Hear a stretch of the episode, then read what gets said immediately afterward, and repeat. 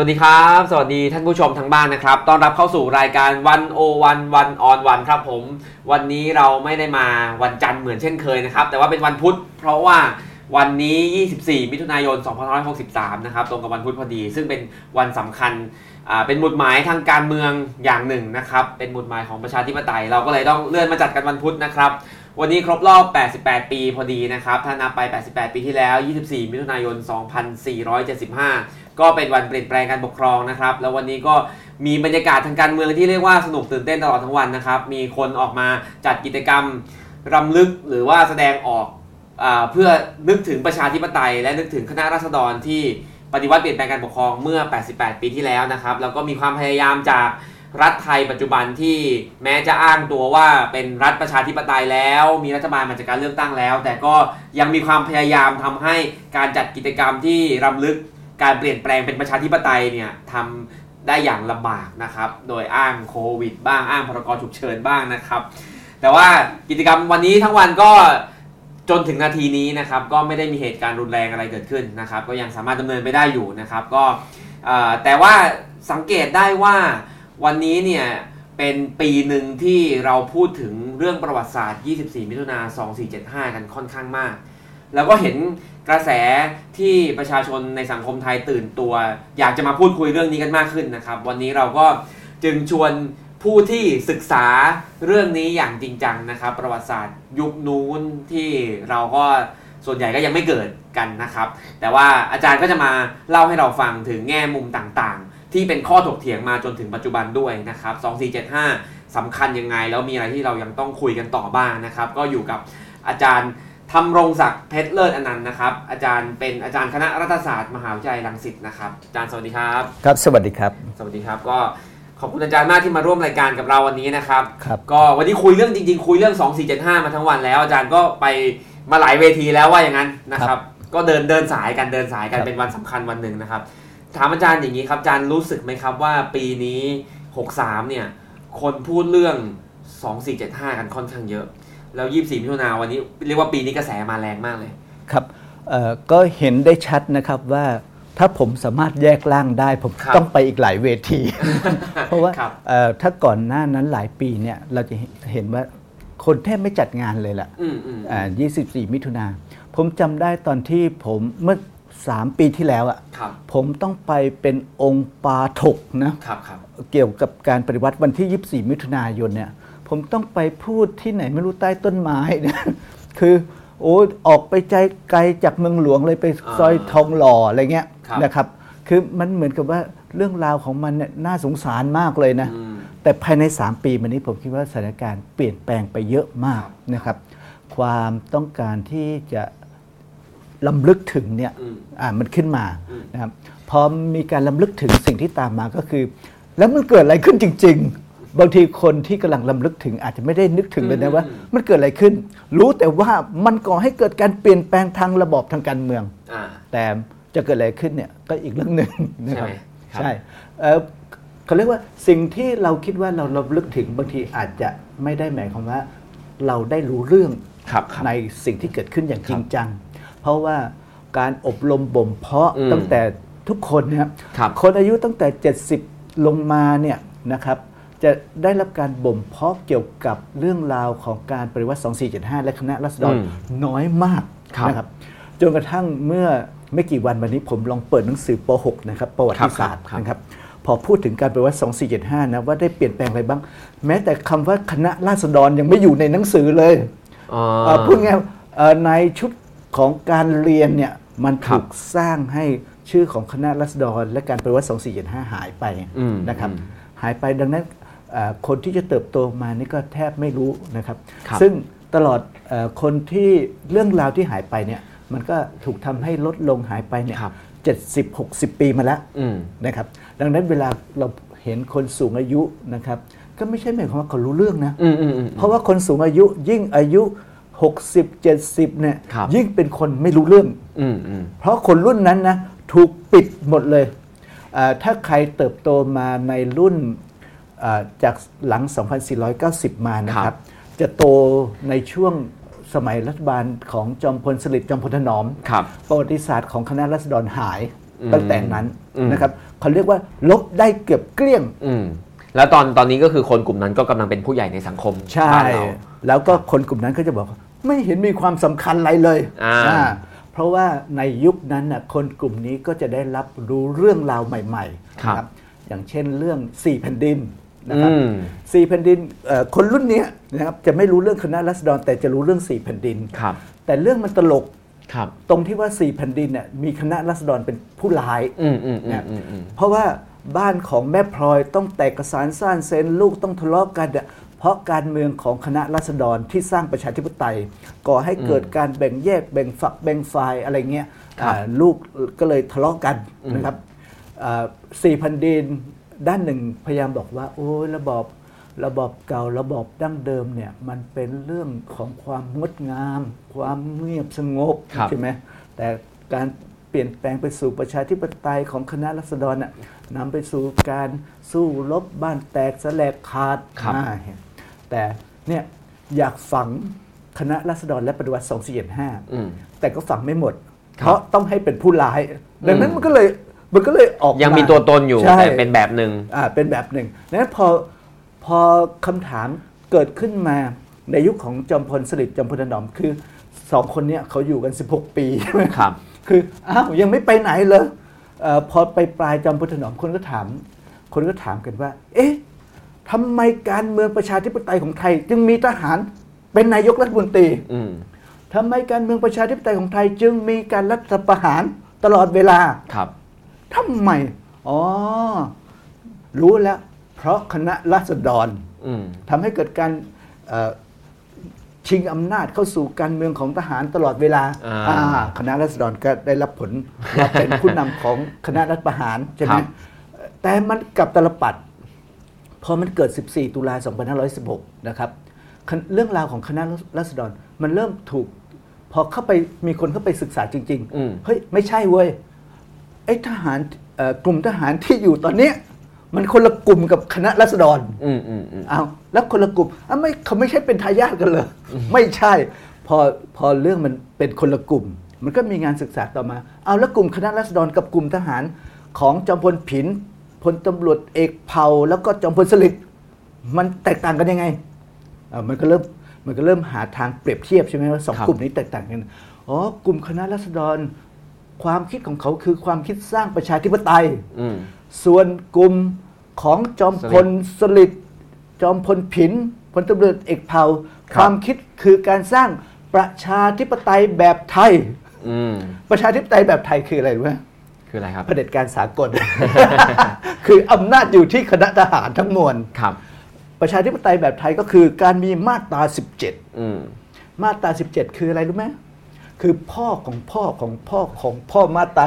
44นะนี่คือประชาธิปไตยแบบไทยครับเพียงแต่ว่าเวลาพูดคำว่าประชาธิปไตยแบบไทยแล้วมันสนุกมันดูดีมากเลยอืมอืมอืมเราจะสร้างประชาธิปไตยแบบไทยอืมนะต้นคำคำนี้คือจอมพลสฤษดิ์อ๋อมามาคำเนี้ยอามาในความเป็นจริงเราก็คิดว่าจอมพลสฤษดิ์สร้างครับแต่ที่จริงไม่ใช่อีกยังไงครับอะ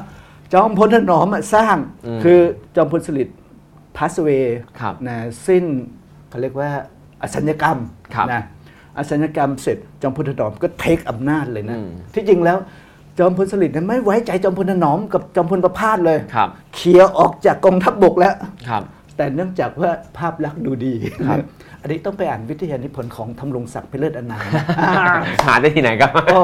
ไปไปดาวน์โหลดจากจุฬาเลย ไม่เสียตังค์ไม่เสียตังค์โอเคครับฟรีเลยจุฬานี่เขาเปิดเผยวิทยานิพนธ์แบบให้อ่านกันครับทั่วนะครับดีมากเลยปริญญาเอกด้วยปริญญาเอกโอเคเจ็ดครับร้อยหน้าโอเคครับโอเคอ่านกไม่ลับจบมาเรื่องนะครับเอ่อจอมจอมพลถนอมเนี่ยเอ่อพอยึดอำนาจจากจอมพลสฤษดิ์เนี่ยจอมพลสฤษดิ์เขาเป็นหัวหน้าคณะปฏิวัติครับนะครับแต่พอจอมพลสฤษดิ์อสัญญกรรมเนี่ย สิ่งที่เกิดขึ้นก็คือหนึ่งเมียน้อยเยอะมากเลยครับอะเขาเรียกว่าอนุภรรยาครับนะครับ โอ้ยบางคนนับได้เป็นร้อยเลย มีเรี่ยวแรงที่ไหนอืมขนาดนั้นอืมไหนบอกว่าทำงานเพื่อชาติครับแล้วเอาแรงที่ไหนไปทำอย่างนั้นได้สองนะมีกองมรดก 2,874 ล้านบาทครับเอ่อประมาณการนะ ว่านี่คือเงินกองมรมรดก อ๋อ ที่บอกว่าข้าพเจ้าขอรับ ผิดชอบแต่อืมเพียงผู้เดียวอืมอืมเอ่ออันนี้ข้าพเจ้าขอรับแต่เพียงผู้เดียวนี่นะ เพราะ 2,874 ล้านบาทเนี่ยมันเท่ากับราวๆหนึ่งใน 4 ของงบประมาณประเทศขนาดนั้นครับเอ่อทองคำบาทละ 400 ครับนะดังนั้นลองคำนวณดูนะครับเอ่อเรายังตามเงินของจอมพลสฤษดิ์ยังขาดอยู่อีก 70 ล้านนะอืมยังไม่ได้คืนอืมนะเอ่อถ้า 70 ล้านทองคำบาทละ 400 เราไปซื้อทองคำได้1ล้าน5แสนเส้นนะ ครับถ้าเอามาตอนนี้คูณไป 20,000 บาทคูณรวยเละเลยนะสรุปแล้วเอ่อจอมพลถนอมก็จะต้องทำให้จอมพลสฤษดิ์นะไม่ใช่เอ่อคณะรัฐประหารนะไม่ได้เลวร้ายอ่าอ่าจอมพลสฤษดิ์เป็นเรื่องของตัวบุคคลที่เลวร้าย ดังนั้น ประชาธิปไตยแบบไทยหมายความว่า คณะรัฐประหารน่ะยังมุ่งไปสู่การกระทำดีอืมแต่จอมพลสฤษดิ์เป็นคนที่ไม่ดีครับนะดังนั้น ประชาธิปไตยแบบไทย มันก็ต้องมีคนไม่ดีบ้างอืมที่อยู่ในคณะที่ต้องการทำดีนะครับนี่ก็คือคำที่มาของประชาธิปไตยแบบไทยครับที่ต้องการกำจัดจอมพลสฤษดิ์ออกไปอืมแต่ทั้งหมดเนี้ยก็คือการสืบทอดอำนาจครับของคณะทหารใช่ไหมคครัรับบกลุ่มนี้สร้างคำว่าประชาธิปไตยแบบไทยขึ้นมาครับคำว่าประชาธิปไตยในยุคของจอมพลสฤษดิ์ จอมพลถนอมเนี่ยก็คือเผด็จการสมบูรณ์แบบเลยอืมอืมมาตรา 17 เริ่มต้นตรงนี้ครับดังนั้นมาตรา 44 เนี่ยเวลาลอกพูมาดลอกมาใช่ ประชาธิปไตยแบบไทยก็ครับคือเผด็จการสากลครับดังนั้นพอมันเห็นภาพเปรียบเทียบ มันก็จะเห็นคณะรัษฎรเป็นอีกชุดหนึ่งอืมเอ๊ะแล้วเขาต้องการสร้างอะไรล่ะ คณะรัษฎรน่ะกับการปฏิวัติ 2475 คำถามมันก็เริ่มเกิดขึ้นเนี่ยมันคำถามนี้เพิ่งเติบโตมาในช่วง 40 กว่าปีมานี้เองม คณะรัษฎรและการปฏิวัติครับ2475เขาเรียกว่าถูกฝังไปในช่วงปลายของจอมพลปครับถูกฝังสนิทในช่วงจอมพลเอ่อสฤษดิ์ธนรัตน์จอมพลถนอม ครับ พอ 14 ตุลามันก็อืม เปิดตัวขึ้นมาใหม่นะคือประวัติศาสตร์ของการปฏิวัติ 2475 เนี่ย มันตลกอืมนะมันเหมือนพอ 2475 24 มิถุนายนนะ ครับ มันโด่งมาเลยนะ อืมแล้วมันก็มีชื่อเสียงอยู่ 15 ปี ครับแล้วมันก็ถูกฝังลงนะลดระดับ อืมอันนี้เราเห็นได้เลยนะ วันชาติ 24 มิถุนายนเนี่ยครับเอ่อ24 มิถุนาเป็นวันชาติ 3 วัน ครับ 10 ธันวาเป็นวันชาติ 3 วัน อืมในปีหนึ่งเรามีวันชาตินะ 6 วันนะอืมถ้าเราลองคิดถึงหยุดสงกรารดิหยุด 3 วันนะเออเราได้หัวท้าย 10 วันเลย มันเป็นวันมันเป็นวันชาติที่แกรนมากนะครับอืมหยุด 24 มิถุนายน 3 วันแล้วนะ หยุด 10 ธันวาคม 3 วันดังนั้น ไอ้ลานที่เราเรียกว่าลานพระบรมรูปทรงม้าช่วง 10ธันวามันจะเป็นงานฤดูหนาวไงอืมงานรัฐธรรมนูญโอ้ยไปเดินเล่นแบบชิวๆวันเออเราต้องคิดถึงอากาศมันเย็นนะครับครับเนี่ยเนี่ยสามวันนี้มันจึงมีความสำคัญ แต่พอรัฐประหารปี 2490 มันลดมาเหลือหนึ่งวันอืมอืมนะมันก็ยาวมา พอมาถึงจอมพลสฤษดิ์ปี 2503 24มันมิถุนาตายเลย ไม่ยุติไม่เป็นวันหยุดอีกต่อไป ใช่ยกเลิกการเป็นวันชาติครับดังนั้น 24 มิถุนายนจึงเป็นวันชาติ และก็มีชาตะและมรณะอืมเป็นประเทศที่มีวันชาติที่มีมรณะด้วยนะครับอ่าส่วน 10 ธันวาคมเนี่ยครับพวกสนเอ่อจอมพลสฤษดิ์กับถนอมไม่กล้ายกเลิกอืมเพราะกำลังคิดจะยกเลิกไหนว่าจะสร้างรัฐธรรมนูญอืมไม่ต้องการมีประชาธิปไตยแล้วใช่ไหมอืมเออไม่ยกเลิกก็ได้เห็นไหมครับ ดังนั้น 10 ธันวาคมจึงเหลือรอดไปถึงเรา ครับ โดยที่เราลองคิดถึงตอนที่เราเรียนชั้นประถมมัธยมนะ มีครูบาอาจารย์พาเราไปเวียนเทียนไหม สิบธันวาสิบธันวา ไม่ไม่มีอะไรเลไม่ย มีมีครูบาอาจารย์พาเราไปทำกิจกรรมไหม ไม่มี ติดบอร์ดไหม ไม่รู้ไมียิงพลุไหมไม่มี มีนายกมาสปีดไหมไม่มี แล้วหยุดไปทำไม ไม่แน่ใจเหมือนกันต้องท่องท่องเอาท่องเอาเขาบอกว่าวันรัฐมหยุนูดญท่อง เอ่อผมเพิ่งเข้าใจเนี่ยหยุดให้ต่างคนต่างซักผ้าและดูหนังตามอัธยาศัย ก็โอเคเออ โอเคดังนั้นสิบสิบธันวามันจึงกลายเป็น แล้วหยุดไปทำไม ครับแต่มันเป็นวันหยุดที่ไม่หยุดไม่ได้ ครับ ตอนนี้เราจะเห็นว่าตกลงหยุดไปทำไม ไม่มีความสำคัญอะไรเลย ครับ แต่มันยังค้างมาอยู่นะ เพราะว่าเมื่อไหร่ใครยกเลิก 10ธันวาคมวันรัฐธรรมนูญนี่นะมันก็มีความหมายว่า ไม่ต้องการประชาธิปไตยใช่ไหมอืมภาพลักษณ์ภาพลักษณ์เป็นเรื่องใช่ภาพลักษณ์ดูไม่ดี คือแม้ว่าคุณจะรัฐประหารเพื่อต้องการสร้างประชาธิปไตยแบบไทยครับ หรือเผด็จการสากลครับแต่ปากของคุณก็จะต้องบอกว่า เราจะต้องสร้างประชาธิปไตยให้สมบูรณ์นะถ้าไม่เอาสิบธันวาคมนะเท่ากับว่าไม่เอาประชาธิปไตยใช่ไหมครับ ดังนั้น มันก็เลยเอ้อให้มันอยู่ก็ได้นะครับ นี่คือเรื่องราวนะครับครับและเรื่องของคณะรัษฎรและการปฏิวัติ 2475 มันก็อืมค่อยอืมๆกลับคืนมาอืมมันกลับคืนมาเนี่ยกลับคืนมาได้สัก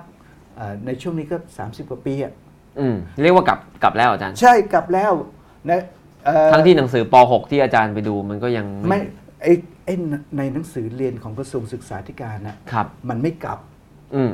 แต่มันกลับในระดับมหาลัยอืมนะครับ คือมหาลัย เพราะว่าอาจารย์เอาไปสอนเด็ก ไม่มหาลัยเนี่ยมหาวิทยาลัยมันคือ university ครับนะครับมหาวิทยาลัยมันเป็นจักรวาล มันเป็น universe ครับนะในมหาวิทยาลัยมีห้องมีหนังสือในห้องสมุดเยอะมากเลอืยมหนังสือเก่าเก็บมันอยู่ที่นั่น แล้ววันหนึ่งนะครับพวกนักศึกษาก็ไปเจอหนังสืออะไรนะเฮ้ยใครนี่คณะราษฎรอืมอืมนะครับ มันมันซ่อนอยู่ในซอกหลืบมาอย่างยาวนานนะแต่วันหนึ่งมันก็กลายเป็นขุมทรัพย์ครับ ที่ทำให้คนออกมาตั้งคำถามว่านี่ใครเกิดอะไรครับแล้วพวกนี้คือหนังสือในรุ่นของคณะรัษฎรที่เขาพิมพ์พิมพ์ไว้เนี่ยพิมพ์แจกงานบุญงานกุศลอะไรต่างๆ มันก็ถูกเก็บไว้ในห้องสมุดครับนะครับ และห้องสมุดก็กลายเป็นฐานของอืมการหรือขนใหม่ ๆ การตั้งคำถามคือคนแต่ละยุคเนี่ยเขาจะมีคำถามของยุคสมัยครับนะ อย่างเช่นคนยุคใน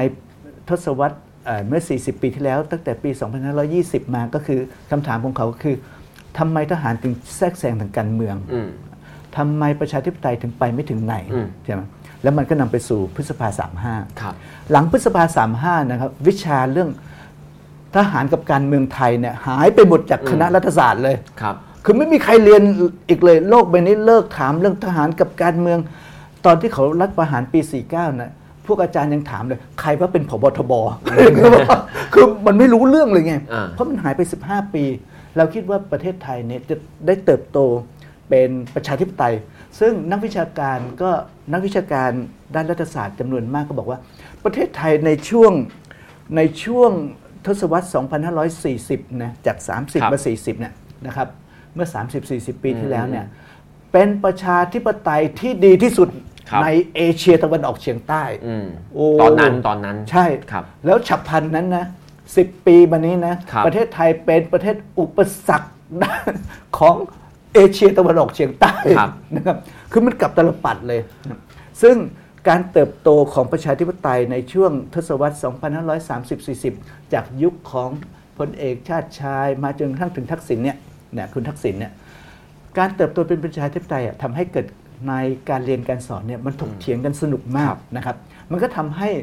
ชุดของความรู้เกี่ยวกับเอ่ออดีตเนี่ยมันก็กลับไปสู่การค้นคว้าและตั้งคำถามใหม่ๆครับนะเอ่อเวลาเรามองเนี่ยมองต่ออดีตนะมันมีสองอย่างที่สำคัญมากเลยคือหนึ่งกลุ่มเอกสารของอดีต ว่าเรามีเอกสารหนึ่งมีเอกสารชุดเดิมสองมีเอกสารชุดใหม่ครับนะ สองสายตาของคนมองเข้าไปว่าจะมีแว่นอะไรอืมอืมอืมนะคือการเติบโตทางวิชาการเนี่ยมันครับมีแว่นวิชาการ แว่นวิชาการทางด้านประวัติศาสตร์ ทางด้านรัฐศาสตครัร์บอย่างเช่น แว่นวิชาการทางด้านประวัติศาสตร์ ประวัติศาสตร์ไม่ใช่เรื่องว่าไปส่องพระนะแต่แว่นของเขาก็คือเกิดอะไรขึ้นจริง ๆ ครับ ต่ออดีตอืมเออที่บอกว่าคณะรัษฎรชิงสุกก่อนหามใช่ไหมนะครับมันก็มีวิทยานิพนธ์ของ คอร์เนลมหาวิทยาลัยคอร์เนลของอเมริกานะครับเป็นวิทยานิพนธ์ปริญญาเอก ซึ่งเราเอามาแปลในภาษาไทยแล้วครับชื่อ the end เอ่อ the end of the absolute monarchy in Siam นะฮะคือการสิ้นสุดสมบูรณาญาสิทธิราชย์ในสยามนะครับ ก็มาแปลเป็นไทย คือการสิ้นสุดของสมบูรณาญาสิทธิราชย์ของวิทยานิพนธ์เล่มนี้ ไม่ได้บอกว่าเป็นเพราะคณะรัษฎรไป มีกำลังกล้าแข็งไปทำให้สิ้นสุดนะครับแต่เพราะระบอบสมบูรณาญาสิทธิราชย์อะมันมีปัญหาทั้งระบอบของมันอืมนะเอ่อเขาก็ดูตัวแสดงต่างๆ ดูระบบโครงสร้างปัญหาภายในเอ่อวิธีการทางอำนาจนะครับ มันสิ้นสุดภายในตัวของมันเองแล้วครับนะเพียงแต่ว่าคณะรัษฎรมาถึงแตะอ้าวไปแล้วเลยอะไรเงี้ยเขาเรียกว่า แตะเบาๆก็ล้มคลืนทั้งอืมทั้งระบบอืมอืมนะครับ ที่เรียกว่าแตะเบาๆเนี่ยเราลองคิดถึง ระบอบทางการเมืองเนี่ยคณะรัษฎรมีคนอยู่ร้อยสองคนครับเอ่อบางคนก็บอกว่า 98 คน บางคนก็ 115 คนก็ว่ากันไปอ่าครับเอ่อถ้าของผม 102 คน อันนี้อ้างอิงจากงานวิทยาธิพลของผมเองโอเคร้อยสองคนสามารถที่จะยึดอำนาจประเทศนี้ได้ โดยที่ไม่มีกองกำลังทหารในมืออะคือถ้าครับถ้าเราคิดถึงการยึดอำนาจนะ เราต้องเห็นพบทบมาใช่ไหมครับอ่าแล้วก็มานั่งเป็นประธาน แล้วก็บอกว่าอืมเราคณะทหารบกเรืออากาศอืมตำรวจนะพบสูงสุดต้องมีครับห้าคนนะครับ ไปดูรูปคุณประยุทธ์ได้นะครับอ่าว่านี่คือเป็นโมเดลของเขาของการยึดอำนาจตั้งแต่หลัง 2490 มานะคครัรับบแต่คณะรัษฎรเนี่ยหัวหน้าคณะยังไม่มีกำลังทหารในมือเลยครับนายพันเอกพระยาพหลพลพยุหเสนานะเป็นรองเจเลครับนะคือพูดง่ายก็ดู การงานทั่วไปอะอืมอืมนะอืมพระยาทรงสุรเดชเป็นอาจารย์สอนวิชาครับยุทธวิธีนะครับ พระประสาทอยู่โรงเรียนเสนาธิการนะคือไม่มีใครเอ่อแทบไม่มีใครมีกำลังอยู่ในมือครับ มีอยู่คนเดียวก็คือเออพระยาฤทธิอัคเนย์นะที่เป็นผู้บัญชาการกรมทหารปืนใหญ่ในกรุงเทพนะครับที่เพราะมีฉะนั้นกำอาลัจารย์จะบอกว่าที่ทำสำเร็จได้ไม่ใช่เพราะมีกำลัง แต่เพราะว่า เพราะหนึ่งรอระบการอบแตะเบาอ่าๆ รอการแตะเบาๆเท่าระนั้นเองบอบเดิมน่ะมันมีมันมีปัญหาครับ มันมีความกลวงนะครับ มันมมันส้มหยุด อะไรเงี้ยนะแล้วก็พูดง่ายเอ่อหยุดมันก็หยุดอะนะครับ คณะรัษฎรแค่มาพร้อมกับยุทธวิธีนะที่อืมทำยังไงที่จะทำให้การบังคับบัญชา ทหารหยุดได้อะแค่นั้นเองครับ นะคณะรัษฎรเริ่มต้นของวันที่ 24 มิถุนาวันนั้นเป็นวันศุกร์ครับ เราลองคิดถึงนะวันศุกร์ทำไมต้องเป็นวันศุกร์24 มิถุนามีเหตุผลไหมครับ มีดินะครับ เพราะว่าหนึ่งนะครับ พระบาทสมเด็จพระปกเกล้า หลังจากฉลองพระนคร 150 ปีแล้ว พระองครัค์บก็ทรงเสด็จไปประทับที่วังไกลกังวลหัวหินนะครับ คือในยุคของ พระปกเกล้าเนี่ยทรงนิยมในการประทับที่หัวหินครับนะครับอ่าเพราะว่าอากาศมันดีอะไรก็ว่ากันไปครับนะครับสองนะครับคนผู้ที่เป็นตัวแทนในการดูแลกรุงเทพอะครับคือกรมพระนครสวรรค์วรพินิษครับซึ่งเป็นอภิรัฐมนตรี และเป็นรัฐมนตรีมหาดไทย เสนาบดีมหาดไทยนะฮะเป็นเป็นผู้ที่ดูแลเขาเรียกว่าผู้รักษาพระนครนะครับ คราวนี้ที่เป็นวันศุกร์ นะตอนแรกคณะรัษฎรจะเอาวันเสาร์วันอาทิตย์เพื่อให้เหตุการณ์นั้นน่ะคนในเมืองกรุงเทพเนี่ยมันน้อยอืมๆนะแต่ที่เป็นวันศุกร์เพราะว่ากรมพระนครสวรรค์เนี่ยพอเป็นวันเสาร์วันอาทิตย์ ก็จะไปทรงล่องเรืออมในแม่น้ำเจ้าพระยาครับไม่กลับขึ้นฝั่งอืมดังนั้นทำอะไรไม่ได้อืมดังนั้นจึงต้องเลือกวันศุกร์ครับแต่บังเอิญนะที่ต้องเป็นวันศุกร์20 24เนี่ยครับเพราะก่อนหน้านั้นสองวันนะครับแม่ เสนาบดีกลาโหม และรองเสนาบดีกลาโหม เสนาบดีกลาโหมเนี่ยเขาเป็นอดีตเสนาบดีทหารเรือ รองเสนาบดีกลาโหม เป็นอดีตเสนาบดีเอ่อทหารบกครับนะไปต่างจังหวัดพูดหนึ่งเอ่อตอนนั้นอืมอืมคนที่คุมกองทัพจริง ๆ คือเสนาบดีอืมอืมแล้วเสนาบดีก็เอาแม่ทัพอืมอืมภาคเอ่อแม่ทัพกองทัพที่หนึ่งซึ่งคุมกรุงเทพและภาคกลางเนี่ยครับติดไปด้วยอืมพูดง่ายๆเอ่อ สามบุคคลทหารที่สำคัญเนี่ยไปต่างจังหวัดคพรัอบดีเท่าอืมดังนั้นก็เกิดเขาว่าเอ่อมันเกิดภาวะของอำนาจสั่งการครับที่มันจะไม่รวมศูนย์แล้วครับเราสต้องมัยนั้นยังไม่มีเครื่องมือสื่อสารแบบตอนนี้ด้วย ใช่ดัถ้างไม่นั้นอยู่คือไม่อยู่ละดังนั้นทำไมวิธีการเอ่อยุทธวิธีของคณะรัษฎรก็คือ ตัดสายโทรศัพท์ครับเพราะสายโทรศัพท์เป็นเส้นทางเดียวอืมนะครับ คือสายโทรศัพท์และโทรเลขครับนะ คุมนี้ให้ได้ครับอ่าตรงตรงที่เป็นสะพานพุทธอะครับ นะ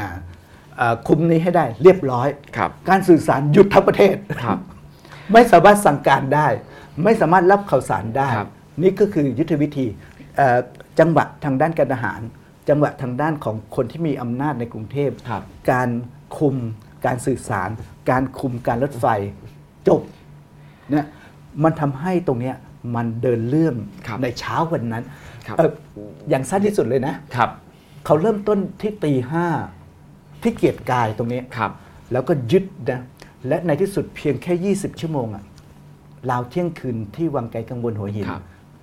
พระปกเกล้าและกันที่เจ็ดทรงตัดสินใจยอมรับครับที่จะกลับกรุงเทพเพื่อเป็นพระมหากษัตริย์ใต้รัฐธรรมนูญของคณะรัษฎร 20 ชั่วโมงจบครับอา จารย์ผมขอถามอย่างนี้ดีกว่าอืมอ่า อาจารย์ อาจารย์เห็นว่า คือเรื่องที่อาจารย์เล่าเนี่ย จริง ๆ มีอีกประมาณ 30 ชั่วโมงนะแต่ว่าเด็กรุ่นใหม่เนี่ยเอาจริงๆเนี่ยไม่ค่อยไม่ค่อยรู้หรอกใช่ไหมครับเพราะว่าอย่างที่อาจารย์บอกว่าเราไม่ได้เรียนมาอย่างผมก็บอกตรงว่าก็เรียนมาสั้น ๆ สั้น ๆ ไม่ค่อยไม่ค่อยจะเข้าใจเท่าไหร่ แล้วก็โตมากับดีเบตว่าแบบเอ่อ คณะรัษฎรเนี่ยชิงสุกรหามหรือเปล่าทำอะไรตอนที่ประชาชนไม่พร้อมหรือเปล่า หรือว่าในแง่หนึ่งก็บอกว่าตกลงคณะรัษฎรเป็นตัวดีหรือตัวร้ายแต่เอาช่างมันเถอะอืมทีนี้ปัจจุบันเนี่ยอาจารย์พอมาถึงปีเนี้หกสามแปดสิบแปดปีผ่านมาเนี่ยอืมกลับมีบรรยากาศเหมือนว่า ด้านหนึ่งก็ผลงานของคณะรัษฎรก็ค่อยๆ ถูกทำให้หายไปอืมขณะที่อีกด้านหนึ่งก็เอ๊ะปี 63 นี่ดูเหมือนคนมาสนใจเรื่องราว 2475 กันเยอะขึ้นหรือเปล่า เนาะอาจารย์เอาผมถามสั้นๆก่อนอาจารย์ไอ้หมุดคณะราษฎรเนี่ยพูดจริงๆถ้ามันไม่หายไปเนี่ย บางคนไม่รู้จักเลย ว่าว่ามันว่ามันมันมีอยู่อะอืมมันมันสำคัญไหมอาจารย์มันมันสำคัญถึงขนาดแบบ จะต้องทำให้หายไปไหมแล้วการที่เอาหมุดหายไปสักอันหนึ่งเป็นแผ่นกลมๆเนี่ย มันหายไปเนี่ยมันจะส่งผลกระทบต่อการรับรู้ประวัติศาสตร์ของคนไทยได้จริงไหมครับ หมุดหมุดคณะรัษฎรหายไปนะ ส่งผลทำให้คน สนใจหมุดคณะรัษฎรใช่ไหมใช่ไหมคือจริง ๆ แล้วไอ้หมุดคณะรัษฎรนะมันอยู่ในออนไลน์เต็มไปหมดเลยใช่ไหมซึ่งที่ผ่านมาเนี่ยไม่มีใครสนใจเลยใช่นะเอ่อก่อนหน้านั้นเราพาผมเนี่ยพานักศึกษาไป walking tour แถวนั้นนะครับอืมอืมอืมนักศึกษาอาจารย์มาทำไมร้อนจะตายเข้าใจไหมแล้วเวลาเราไปยืนอยู่ตรงนั้นนะลงลงรถมันจะชนตาย เพราะมันคือถนนที่วิ่งมาครับครับนะ แล้วรถมันวิ่งเร็วด้วย มันออกมาจากสวนสัตว์เขาดีแบบตีโค้งมานะอืมโอ้ยเราจะต้องหาคนไปห้ามรถโบกอะไรเงี้ยครับเพื่อชวนนักศึกษาไปดูนะ นักศึกษาบอกว่าโอ้พามาทำดูอะไรดูดูอะไรเข้าใจไหมกลมๆอยู่บนพื้นใช่เข้าใจไหมมันร้อนครับครับเนี่ยซึ่งซึ่งที่ผ่านมาเราก็เอ่อก็ชวนไปนะครับเพราะมันมันเป็นจุดสำคัญนะ เราจะเอ่อจริงๆแล้ว มันมันใครเอาไปฝังไว้เนื่องในอะไรอาจารย์อ๋อหมุดหมุดคณะรัษฎรเนี่ยมันเป็นจุดที่ซึ่งต่อมานะอีกสักประมาณ4ี่หปีมั้งครับนะครับพระยาพหลแล้วก็คณะรัษฎรครับก็มาทำพิธีครับนะครับวางหมุดตรงนี้อ่ามีพระสวดเลยนะอืมอ่าเพราะว่าเอ่อวิธีนี้เขาเรียกว่าการการสร้างที่ระลึกให้เป็นส่วนหนึ่งของธรรมชาติครับ ไม่ต้องมาสร้างอะไรที่มันอ่ามากมายไม่ต้องใหญ่โตนะอ่าแต่หมุดหมายตรงเนี้ยคือจุดที่พระยาพหลหัวหน้าคณะรัษฎรครับได้ออกมายืนประกาศอืมสร้างระบอบประชาธิปไตยครับท่ามกลางหมู่ทหารอืมอะไรเงี้ยเป็นตอนที่ระลึกว่าเราได้ทำสำเร็จแล้วนะอาจารย์ตอนที่เขาไปประกาศตรงนั้น เมื่อ 88 ปีที่แล้วเนี่ยอืมคือคือตรงนั้นมันมันมันเป็นอะไรอาจารย์คือทำไมต้องไปตรงนั้น มันมีพระรูปรอห้าอยู่ตรงนั้นหรือยัง แล้วมันมีเขาดินมีอะไรไหม่ทำไมทำไมต้องไปตรงนั้น อ๋อทำไมต้องไปตรงนั้น เอครัอบคำถามนี้ดีมากทำไมไม่ไปสนามหลวงอะไรแบบเนี้ยครับอะอืมเออนี่เป็นคนแรกที่ถามผมอ้าวเลยครับ ผมไม่รู้จริงๆอาจารย์เออโอเคโอเค เอ่อทำไมต้องไปตรงนั้น อันนี้ ถนนและดำเนิน ครับ นะครับ เป็นโปรเจกต์ใหญ่ของรัชกาลที่ ครับ 5 ที่เสด็จประพาสยุโรปอืมนะอืมครั้งแรกอืมอืม เมื่อปี 2440ครับ นะหลังจากเสด็จประพาสยุโรปมาก็บอกว่าโอ้ถนนในฝรั่งเศสมันใหญ่ ๆ เลยนะในอังกฤษมันใหญ่ ๆ อะไรเงี้ยนะถ้าเราจะทำถนนใหญ่ ๆ เนี่ยออกจากตัวเมืองนะก็คือพระราชวังเราเอ่อพระราชวังหลวงตรงสนามหลวงอะครับ นะแล้ว ในฝรั่งเศสในในยุโรปเนี่ยครับเอ่อกษัตริย์ของยุโรปเนี่ยเขาจะมีพระราชวังอยู่นอกเมืองอืมนอกเมืองหลวงอ่าอ่าเป็นที่ประทับร้อนครับนะดังนั้นโปรเจกต์มันจึงตามมาก็ตรงคืมันอคือนอกเมืองสมัยก่อนใช่ เพราะในเมืองมันอยู่ตรงนี้ก็คือเดิมทีในเมืองตอนสร้างกรุงเทพเนี่ยครับมันแคบกำแพงเนี่ยไอ้ป้อมมหาป้อมกามรหาการครับนะครับครับ แล้วก็มีคลองครับไอ้คลองบางลำพูเนี่ยนะครับ ถ้าข้ามคลองไปแล้วนะเขาเรียกนอกเมืองนอกเมืองละโอเคอยู่นอกกำแพงเมืองครับพอมาถึงสมัยรัชกาลที่ 4 ผ่านมาอีกสัก 70-80 ปี มันขยายตัวครับครับอ่ารัชกาลที่ 4 ก็ขยายกรุงเทพนะโดยการขุดคลองอีกเส้นหนึ่ง ที่เรียกว่าคลองพดุงกรุงเกษมอ่าโอเคอาจารย์อ่าเนี่ยขยายเมืองไปอีกหนึ่งเท่าครับตัวอ่ากรุงเทพเติบโตครับถ้าออกนอกคลองนี้อะแล้วพญาพหลไปทำอะไรตรงนั้นอาจารย์นอกเมือง คราวนี้ตรงนี้เองและการที่ 5 ก็สร้างอ่า สร้างวังครับพระราชวังสวนดุสิตขึ้นมากลับมานะแล้วก็สร้างถนนลาดดำเนินครับมันก็ยาว 3 กิโลเมตรครับนะเพื่อจากวังหลวงไปวังสวนดุสิตอืมคราวนี้ในวังสวนดุสิตต่อมาเนี่ยมันก็มีอาคารหลังหนึ่งนะครับที่ชื่อว่าอนันตสมาคมอืมอะที่สร้างกว่าจะเสร็จมา ก็ไปเห็นกลับมาก็คือเอ้ามันต้องมีทำเนียบรัฐบาลครับ government house ครับนะ ดังนั้นอาคารนี้มันจึงเป็นฝรั่งมาเลยไงอืมอืมนะอืมและโดยรอบของอาคารเนี้ยมันก็จะเป็นวังอย่างเช่นเอ่อสวนน้ำพรสวนนพรเนี่ยพระราชวังสวนนพรเนี่ยและการที่ 7 ตอนที่เป็นทรงเป็นกษัตริย์เนี่ยจะประทับที่นี่ครับก็เป็นอ่าที่อืมประทับของพระมหากษัตริย์อืมเอ่อ government house อืมนะที่ยังไม่ได้ใช้อะไรครับเนี่ยแล้วก็มีวังของเจ้านายโดยรอบครับและโดยรอบข้างหลังทั้งหมดคือครับหน่วยทหารอืมอ่าอืมดังนั้น ในในชีวิตของเขาช่วงนั้นน่ะลานพระบรมรูปทรงม้าเป็นที่ซ้อมอืมของทหารในยามเช้าครับและโดยทั่วไปมันคือที่บริหารราชการครับนะดังนั้นไอเดียของเขาก็คือจุดจุดที่ใหญ่ที่สุดเลยคืออนันตสมาคมอืมซึ่งเป้าหมายของเขาต่อมาก็คือทำให้อนันตสมาคมเนี่ยเป็นparliament อืมนะมันเป็นลานมหึมาใช่ไหมครับ แล้วเราลองคิดถึงนะเราขับรถเข้าไปหรือเดินเข้าไปโอ้โหอาคารขนาดใหญ่ และตรงนั้นเราเรียกว่า parliament ครับและเอ่อมันมีอาคารที่เป็นวังโดยรอบเนี่ยครับคณะราษฎรเอามาทำเป็นทำเนียบรัฐบาลอืมที่เราเรียกว่าวังปารุสกวันน่ะครับนะพระยาพหลจะใช้เป็นทำเนียบรัฐบาลครับทำเนียบนายกรัฐมนตรีครับนะนั้นทำไมถึงต้องไปตรงนั้น นั่นคือลานที่ใหญ่ที่สุดของกรุงเทพมหานครครับในขณะนั้นครับนะ เป็นลานทางอำนาจทางการเมืองนะครับ เป็นศูนย์อำนาจของกรุงเทพครับดังนั้นการมายืนอยู่ตรงเนี้ยคือการที่มีลานขนาดใหญ่ สามารถนำทหาร สามารถนำรถถังรถเกราะเนี่ยครับเข้ามาอยู่ตรงนี้ได้ครับนะครับและก็นำไปสู่การยึดครับอ่าพระที่นั่งอนันตสมาคม ใช้เป็นอืมออฟฟิศของคณะรัษฎรอืมแล้วก็สร้างสภาดังนั้นปาร์ลิเมนต์มันจึงเกิดขึ้นครับในอาคารที่สูงใหญ่สง่าและนะครับ เป็นหินอ่อนทั้งอืมทั้งหลังนะครับครับเขาเรียกว่าเป็นอาคารที่ไม่ต้องลงทุน มีอยู่แล้วเห็นไหมดังนั้นแผนของการปฏิวัติเนี่ยไม่ใช่แค่ยึดอำนาจ แต่เขากำลังมองว่าเขาจะใช้อาคารสถานที่อะไรอืมตรงไหนนะจึงต้องไปในยึดตรงนั้น ในการสร้างครับอ่าระบอบทางการเมืองใหม่ครับอืมอาจารย์ครับตอนนั้นพญาพหลไปอ่านประกาศคณะรัษฎรฉบับที่หนึ่งตรงตรงหมุดที่ตอนนี้ไม่อยู่แล้วอืมแต่เราพอเราเล้าได้มันอยู่แถวนั้นแหละ แต่ว่าตอนนี้มีรั้วกั้นไปไม่ได้นะครับเอาเลยผมไม่เคยไปไปไปไม่ได้วันนี้ไปไม่ได้อาจารย์วันอ๋อเหรอวันนี้เข้มสุด วันวันอื่นยังมีโอกาสวันนี้ไปไม่ได้เลยอ่าอืมแดดมันร้อนครับใช่วันนี้แถวนอนฝนตกด้วย อาจารย์ครับแล้วประกาศคณะราษฎรฉบับที่หนึ่งเนี่ยอืมมันยังมีนัยยะสำคัญทางการเมืองมาถึงวันนี้ไหมเห็นวันนี้นักกิจกรรมตอนตีสี่ตีห้าก็อ่านประกาศคณะราษฎรตอนเย็นที่สกายวอลก็ไปอ่านประกาศคณะราษฎรไอฉบับนั้นน่ะ จริง ๆ มันก็ยาวอยู่เนาะคือถ้าฟังผ่านๆไม่ตั้งใจฟังก็มันก็ไม่รู้เรื่องอะแต่ถ้าเกิดมันต้องมันมีนัยยะอะไรทำไมคนถึงยังต้องเอามาใช้กันวันนี้ 88 ปีให้หลังอูเอ่อถ้าใครไม่เคยอ่านนะครับ ผมแนะนำให้ไปอ่านนะครับพิมพ์เข้าไปใน Google นะเจอเยอะแยะเลย หรือให้คนอื่นอ่านอ่านให้ฟังก็ได้ Google มีคนอ่านให้ฟังด้วยนะครับครับ อ่านเอ่อผมที่เขาอ่านนะครับ ในวันที่ 24 มิถุนายนครับเขาก็อ่านให้ประชาชนฟังนะอืมเพราะว่าประชาชนเอ่อส่วนหนึ่งก็อ่านหนังสือไม่ได้อืมนะครับแล้วมีคนไปฟังไหมอาจารย์ตรงนั้นคนมันเดินผ่านอุ้ยมันคือลานที่คนเดินไปเดินถนนลาดดำเนินน่ะเอ่อในช่วงหลังน่ะจึงมีการค้นพบภาพ ค้นพบอะไรเยอะมากเลยว่าครับคนหลั่งไหลไปที่นั่นนับหมื่น ในวันใน24มิถุนายนตั้งแต่24เช้าเลยอ๋อเออเพื่อเพื่อไปฟังประกาศครับ นะเอ่อทหารก็แจกใบปลิวก็คือครับพิมพ์ไอ้ประกาศเนี่ยอืมมันเป็นเหมือนกระดาษขนาด A3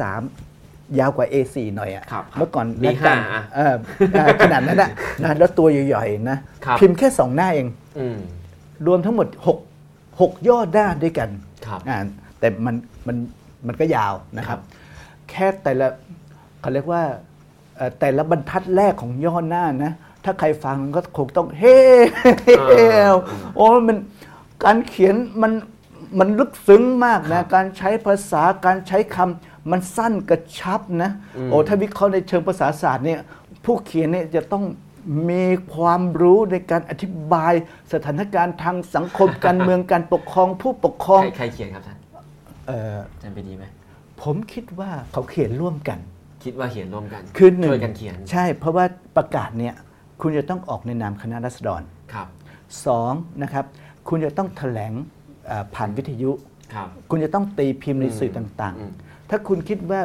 ปรีดีพนมยงค์เขียนคนเดียวนะ ผมว่าไม่อืมเพราะทุกคนจะต้องได้อ่านอืมและเห็นด้วยหรือไม่เห็นด้วยครับดังนั้นคุณจะไม่เห็นเลยนะว่าพวกชนชั้นนำคณะรัษฎรน่ะผู้นำน่ะเขามาด่ากันเรื่องประกาศฉบับนี้อืมแต่เขาจะเฉยกันหมดเลยครับ คือคือในแง่เนี่ยคนมักจะไปคิดว่าเอ่อ ปรีดีพนมยงค์เขียน แต่สำหรับผมนะหลังจากที่ทำงานนะแค่เราล่างจดหมายอะไรเงี้ยคนยังขออ่านเต็มเลยว่าเห็นด้วยไม่เห็นด้วยจะเซ็นไหมอะไรเงี้ยดังนั้นวิธีการก็คือต้องอืมคิดร่วมกัน เพราะไม่งั้นนะไอ้ข้อที่เราเรียกว่านโยบาย 6 ข้อหรือหลัก 6 ประการของคณะรัษฎร มันไม่ไปอยู่ในการให้สมาชิกสภาผู้แทนราษฎรท่องหรอกครับว่าคุณจะต้องทำอย่างนี้ แล้วมันกลายเป็นนโยบายรัฐบาล มันเอาทั้งย่อหน้าไปเลยนะครับ ซึ่งถ้าคุณคุณไม่ยอมรับมันอะคุณไม่เอาอยู่แล้วนะคือพูดง่ายๆเวลาเราพูดถึงคณะรัษฎร ไม่ได้หมายความว่าทุกคนรู้เรื่อง ครับ เขาจะมีแกนของเขาอยู่ อืม 8 คน ครับ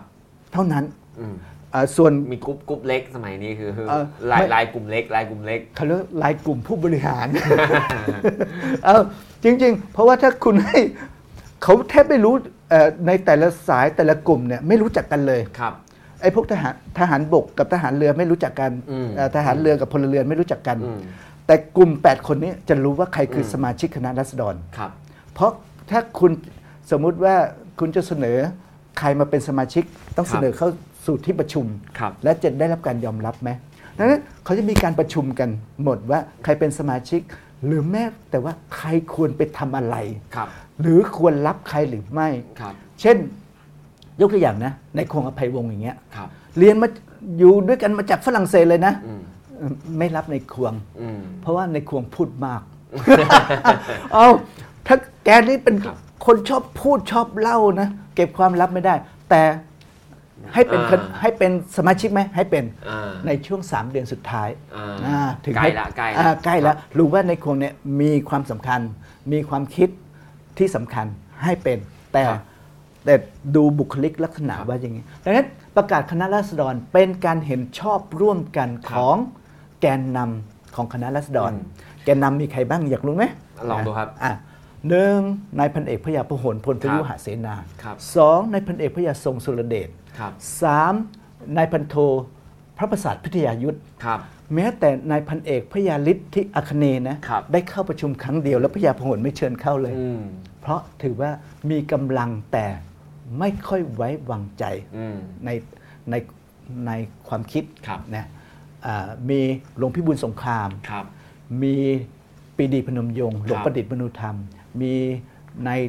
ตั้วลพานุกรมครับนะเป็นด็อกเตอร์ครัทาบงด้านวิทยาศาสตร์คนแรกของประเทศไทยเลยครับ เนี่ย ปรีดีเป็นด็อกเตอร์ทางด้าน นิติศาสตร์คนแรกของประเทศไทย อืม ประเทศไทยยังไม่เคยมีด็อกเตอร์ด้านนี้เลยนะครับนี่สองคนนี้เป็นด็อกเตอร์มาแล้วนะครับนั่นหมายความว่านี่คือชนชั้นนำในการประชุมชนร่วมกันชั้นนอ่าในการตัดสินใจ ดังนั้น ประกาศคณะรัษฎรจึงกลายเป็นประกาศที่เขาเรียกว่าภาษาปลุกเรา อ่า นำเสนอปัญหาข้อเท็จจริงที่เกิดครับ ขึ้นนะครับ และเสนอว่า จะนำประเทศไทยไปสู่อะไรครับก็เชิญชวนท่านผู้ชมที่ติดตามอยู่ ถ้ายังไม่เคยอ่านให้เซิร์ช Google ไปอ่านเอง ครับ สาเหตุที่อาจารย์ทำนงศักดิ์ไม่อ่านให้ฟัง เพราะว่าจำไม่ได้ มันยาว อะมันยาวเดียวจะเสียเวลานะครับไปอ่านเอง อาจารย์เมื่อกี้อาจารย์พูดเรื่องหนึ่งซึ่งผมก็ไม่เคยรู้มาก่อนอยู่แล้วจริงๆผมไม่รู้หลายเรื่องเลยอาจารย์อ่าอาจารย์บอกว่าวันนั้นเนี่ยอ่าประชาชนก็ไปรวมตัวกันแถวนั้น ตอนที่พญาพหลอ่านประกาศฉบับแรกอืมเยอะแยะเลย แล้วก็รับไอ้แถลงการคณะราษฎรไปพญาพหลก็ยืนประกาศยึดอำนาจเปลี่ยนแปลงการปกครองเป็นเรื่องใหญ่มากเนาะอืมแสดงว่าไม่มีการต่อต้านเนี่ยอาจารย์อะและใช่ไหมและและแปลว่าประชาชนพอฟังไอ้หกย่อหน้านี้แล้ว โอเคไม่สิ่งสิ่งที่พระยาพหลประกาศนั้นครับตรงนั้นก็คือในหมู่ทหารครับที่ที่เกิดการนำมารวมพลกันครับครับนะครับเอ่อซึ่งตรงนั้นน่ะ เป็นกลุ่มทหาร ส่วนประชาชนเนี่ยจะเดินอยู่บนถนนลาดดำเนินอ่านะจะถัดมีออกไป อ่าจะมีรถเนี่ยพวกทหารเนี่ยจะวิ่งรถเนี่ยไปไปกระจายตามจุดต่างๆ แล้วครับ อ่านประกาศให้ฟัง อืมเพราะว่าตรงพระยาพหลเนี่ยเป็นจุดเริ่มต้นตั้งแต่ช่วงประมาณ6โมง ครับ เขามารวมพลกันที่ตรงนั้น6โมงครับพอประมาณ7โมงเนี่ยเขาก็เคลื่อนเข้าไปที่พระที่นั่งอนันต์อืมแต่สมาคม อืมเพื่อทำการปฏิวัติ ครับ คือการรวมทหารตรงนั้นเพื่อกลายเป็นทำให้ กลุ่มที่ไม่มีกองกำลังทหารอยู่ในมือเนี่ยอืมกลายเป็นกลุ่มที่สามารถรวมทหารในกรุงเทพครับได้ส่วนใหญ่เกือบทั้งหมดเลยครับโดยการใช้กลยุทธ์ต่างอืมๆนะครับเอ่ออย่างเช่นกลยุทธ์อันหนึ่งนะเอ่อพระประสาทเนี่ยไปไปคุมตัวเอ่อแม่ทัพคนหนึ่งนะครับอืมแถววัดโพครับขากลับมาเนี่ยผ่านสนามหลวงอืมเอ่อกองทหารซึ่งมีที่ตั้งอยู่ในเอ่อ ธรรมศาสตร์ท่าประจันทร์ปัจจุบันน่ะครับนะก็ออกมาฝึกทหารตอน6โมงเช้าอืมที่สนามหลวงครับพระประสาทก็ลงจากรถเลย ไปสั่งในทหารนะเอ่อนี่เขาไปอยู่ที่ลานพระบรมรูปทรงม้าหมดแล้วทำไมยังมาอยู่ตรงนี้ รีบครับตามไปเดี๋ยวนี้นะเขาจะครับซ้อมอาวุธให้ดูครับนะทหารรีบสั่งเดินทหารอ่านก็ไม่รู้เรื่อง ไม่รู้เรื่องไปรวมพลที่ตรงนั้นครับนะครับ และในที่สุดก็กลายเป็นส่วนหนึ่งของทหารอืมที่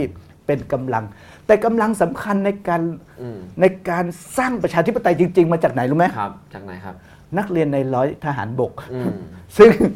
ซึ่งมีโรงเรียนอยู่เอ่อตรงทำเนียบรัฐบาลน่ะตรงอาคารครับสีแดงอะนะครับนักเรียนในร้อยทหารบกนั้น ถูกทำให้กลายเป็นกำลังหรือว่ากาดครับที่สำคัญของคณะคณะรัษฎรครับนี่เอานักเรียนในร้อยเลยนะครับ แล้วตอนนั้นก็มีนักเรียนในดาบด้วยนะครับเอาไปเป็นกำลัง และกำลังอีกส่วนหนึ่งคือกำลังทหารเรืออมนะทหารเรืออีกประมาณสัก 200 คนเนี่ยครับกลายเป็นกาดที่สำคัญมาก นี่คือกองกำลังที่คณะรัษฎรคิดว่าจะได้อืมมีอยู่นะครับ ส่วนทหารลาบทหารอย่างเช่นเอ่อทหารช่างนะก็กำลังฝึกกันนะขบวนเอ่ออมไปไปเอาอาวุธมาจากกองครับเอ่อกรมทหารม้าผ่านครับมานะ เจอทหารช่างกำลังฝึก เอ้ยขึ้นรถนะขึ้นรถกันใหญ่เลยกลายเป็นส่วนหนึ่ง เพราะอาจารย์ไงครับ พวกผู้นำของคณะรัษฎรเนี่ยอืมเป็นอาจารย์ทหารนะครับ อาจารย์บอกแล้วโดยอาจารย์สั่งนะขึ้นรถอะไรเงี้ยคือมันเป็นกลยุทธ์ ของฝ่ายที่ไม่มีกำลังอยู่ในมืออมซึ่งมันจะต้องผ่านการวางแผนและใจสู้มาก ๆเลย ใจสู้ ใช่ แต่มันก็ฟังดูรักไก่ไหมอาจารย์ฟังดูกงๆโอ้ธรรมดาเขาเรียกว่ายุทธวิธี ยุทธวิธีเออเออคือยุทธวิธีทำยังไงที่จะทำให้กำลังนั้นอยู่ในกำมือของเราครับและกลายเป็นเราเนี่ยมีกำลังมากกว่าอืมฝ่าย ชนชั้นผู้ปกครองครับแต่พอทหารที่โดนโดนเกณฑ์มาเขาไปถึงเขาฟังเขาฟังพญาพหลอ่านประกาศแล้วเขาก็ก็ต้องทำตามอะทหารเนี่ยสิ่งหนึ่งที่ทหารมีปัญหาภายใต้ระบบของตนเองนะครับพระประสาทอธิบายเลยว่ากำลังทหารซึ่งเป็นพวกในสิบหรือว่าพลทหารน่ะครับเขาต้องปฏิบัติตามคำสั่งครับเขาไม่สามารถขัดขืนอืมดังนั้นก็จับนายนายนายทหารซึ่งบังคับบัญชาเนี่ยในร้อยในพันเนี่ย ไปอยู่อีกที่หนึ่งอืมทหารที่เหลือก็กลายเป็นกำลังของเราแล้ว อืมอืมอืมเนี่ยเขาเขาก็อธิบายให้ชัดเจนนะ ซึ่งการที่กรุงเทพกลายเป็นศูนย์รวมของตอนนั้นนะกรุงเทพเป็นศูนย์รวมของกองทหารขนาดใหญ่ใช่ไหมครับดังนั้นเมื่อพระปกเกล้ารัชกาลที่ 7 ประชุมครับ ที่หัวหินในเที่ยงคืนของวันนั้นน่ะฝ่ายทหารซึ่งไปที่ออกเพิ่งออกไปสองวันเนี่ยผู้บังคับเอ่อเสนาบดีกลาโหม และรองเสนาบดีกลาโหม ต้องไปนั่งคุยว่า ทหารในกรุงเทพที่คุมกองพันต่าง ๆ ที่คุมกรมใครคิดใครน่าจะยังจงรักภักดีต่อเราอืมและใครนาน่าจะเปลี่ยนใจใช่ไหมครับครับ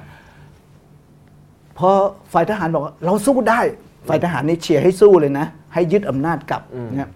เราสู้ได้เราชนะแน่ แล้วเขาวางแผนเลยนะครับว่าจะสู้ยังไงครับ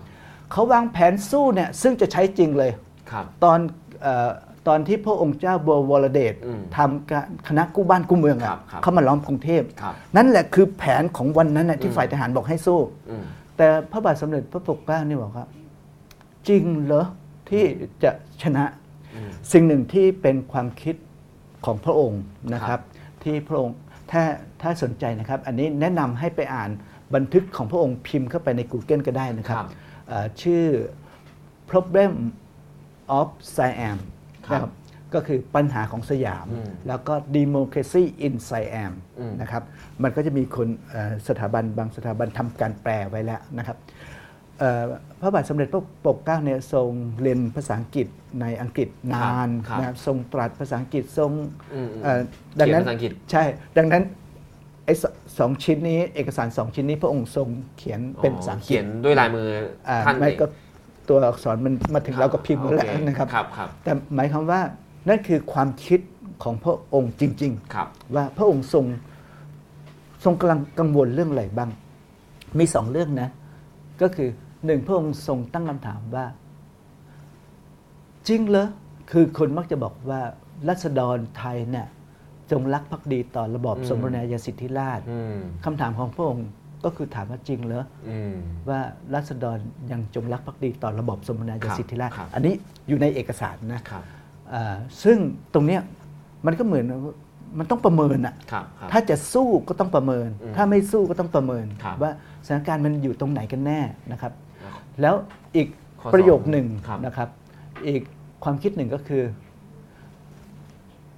วันใดวันหนึ่ง ประเทศเราก็ต้อง เล่นเกมประชาธิปไตยใช่หรือไม่ ครับ เราเราอย่าอืมนะเกมประชาธิปไตยไอ้คำว่าเกมประชาธิปเล่นเกมไตเลยยนะเล่นใช่ เกม เพราะว่าอย่าลืมนะครับว่าเอ่อรัฐธรรมนูญอเมริกาเนี่ยนำมาเผยแพร่ในครับ ประเทศไทยนะตั้งแต่สมัยรัชกาลที่ 4 นะ ครับ คนที่เอามาเผยแพร่คนแรกคือหมอบัตรเลครับ นะครับเอามาพิมพ์ในในอืมในเครื่องพิมพ์อ่าไม่ในจดในหนังสือพิมพ์ของตนเอง ครับครับ และ เราลองคิดถึงนะพิมพ์ แล้วคนที่จะได้อ่านคือชนชั้นนำไทยอะในครับสมัยรัชกาลที่ 4 เพราะจะเป็นสมาชิกหนังสือพิมพ์นะครับบและการได้อ่านเอ่อเรื่องราวเกี่ยวกับรัฐธรรมนูญของอเมริกาฉบับแรกครับและต่อมาเนี่ยชนชั้นนำไทยเนี่ยก็ไปเรียนในอังกฤษในฝรั่งอืมอืมในเยอรมันในอะไรเนี่ยอืมก็จะได้อ่านประวัติศาสตร์ของยุโรปครับครับเรื่องราวเหล่านี้มันชี้ให้เห็นว่ากระแสประชาธิปไตยมันพัดครับโลกมันกำลังเปลี่ยนแปลงอืม เมื่อรัชกาลที่ 5 ทรงเอ่อทรงเป็นพระมหากษัตริย์ณพระชนมายุ 20 พรรษาครับคือพระองค์ทรงขึ้นตั้งแต่ 16 ใช่ไหมครับแต่ 20 พรรษานี้พระองค์ทรงมีพระราชอำนาจเต็ม ประกาศฉบับแรกที่พระองค์ทรงประกาศในราชกิจจานุเบกษานะครับคือยกเลิกการหมอบคลานอ่าให้ลุกขึ้นยืนทำความเคารพเพราะประเทศอินเดีย จีนและญี่ปุ่น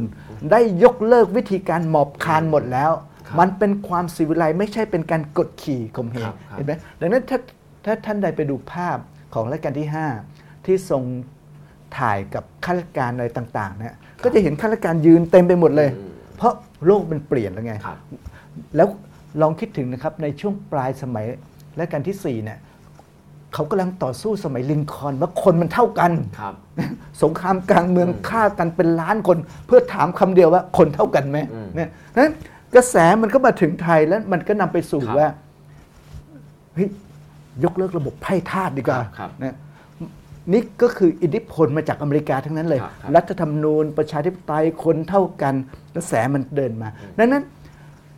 ชนชั้นเอ่อ ปกครองไทยไม่ว่าจะเป็นรัชกาลที่ 5 6อืม7ปัญหาอย่างหนึ่งที่เกิดขึ้นก็คือคำถามว่า เกมประชาธิปไตยมันต้องเล่นไหมครับ แต่รัชกาลที่5ส่งเลือกที่จะเป็นสมบูรณาญาสิทธิราชย์อืมแม้ว่าจะมีฝ่ายข้าราชการและขุนนางเจ้านายกลุ่มหนึ่งบอกว่าครับเราเราเล่นเกมดิโม c r a ซีแบบญี่ปุ่นดีกว่าครับแต่รัชกาลที่ 5 เลือกที่จะเป็น absolute monarchy ค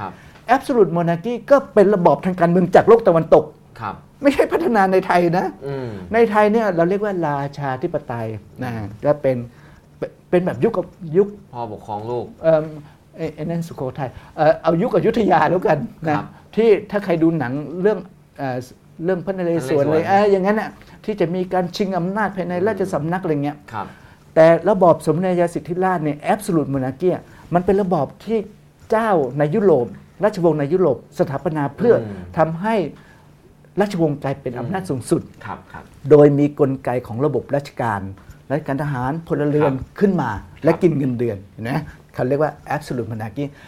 absolute monarchy ก็มาจากตะวันตก ประชาธิปไตยก็มาจากตะวันตกถ้านะประชาธิปไตยตะวันตกไม่เหมาะสมกับไทยนะ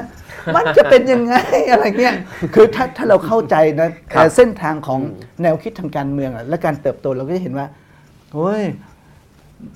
สองอันเนี้ยก็คือระบอบทางการเมืองขอคงรับโลกตะวันตกที่เข้ามาเพียงแต่ว่าและการที่ 5 เลือก absolute monarchy ในขณะที่อืมจักรพรรดิเมจิเลือก democracy ครับนะครับมีรัฐธรรมนูญ แต่คำถามที่เกิดขึ้นก็ตลอดเวลาก็คือเอ๊ะแล้วเราจะต้องมีดิโม c r a ซีครับแค่ไหนอย่างไรนั้นพอมาถึงรัชกาลที่ 6 ก็บอกว่าอ่าเรามามาสวนดุสิตกันเอิ่ม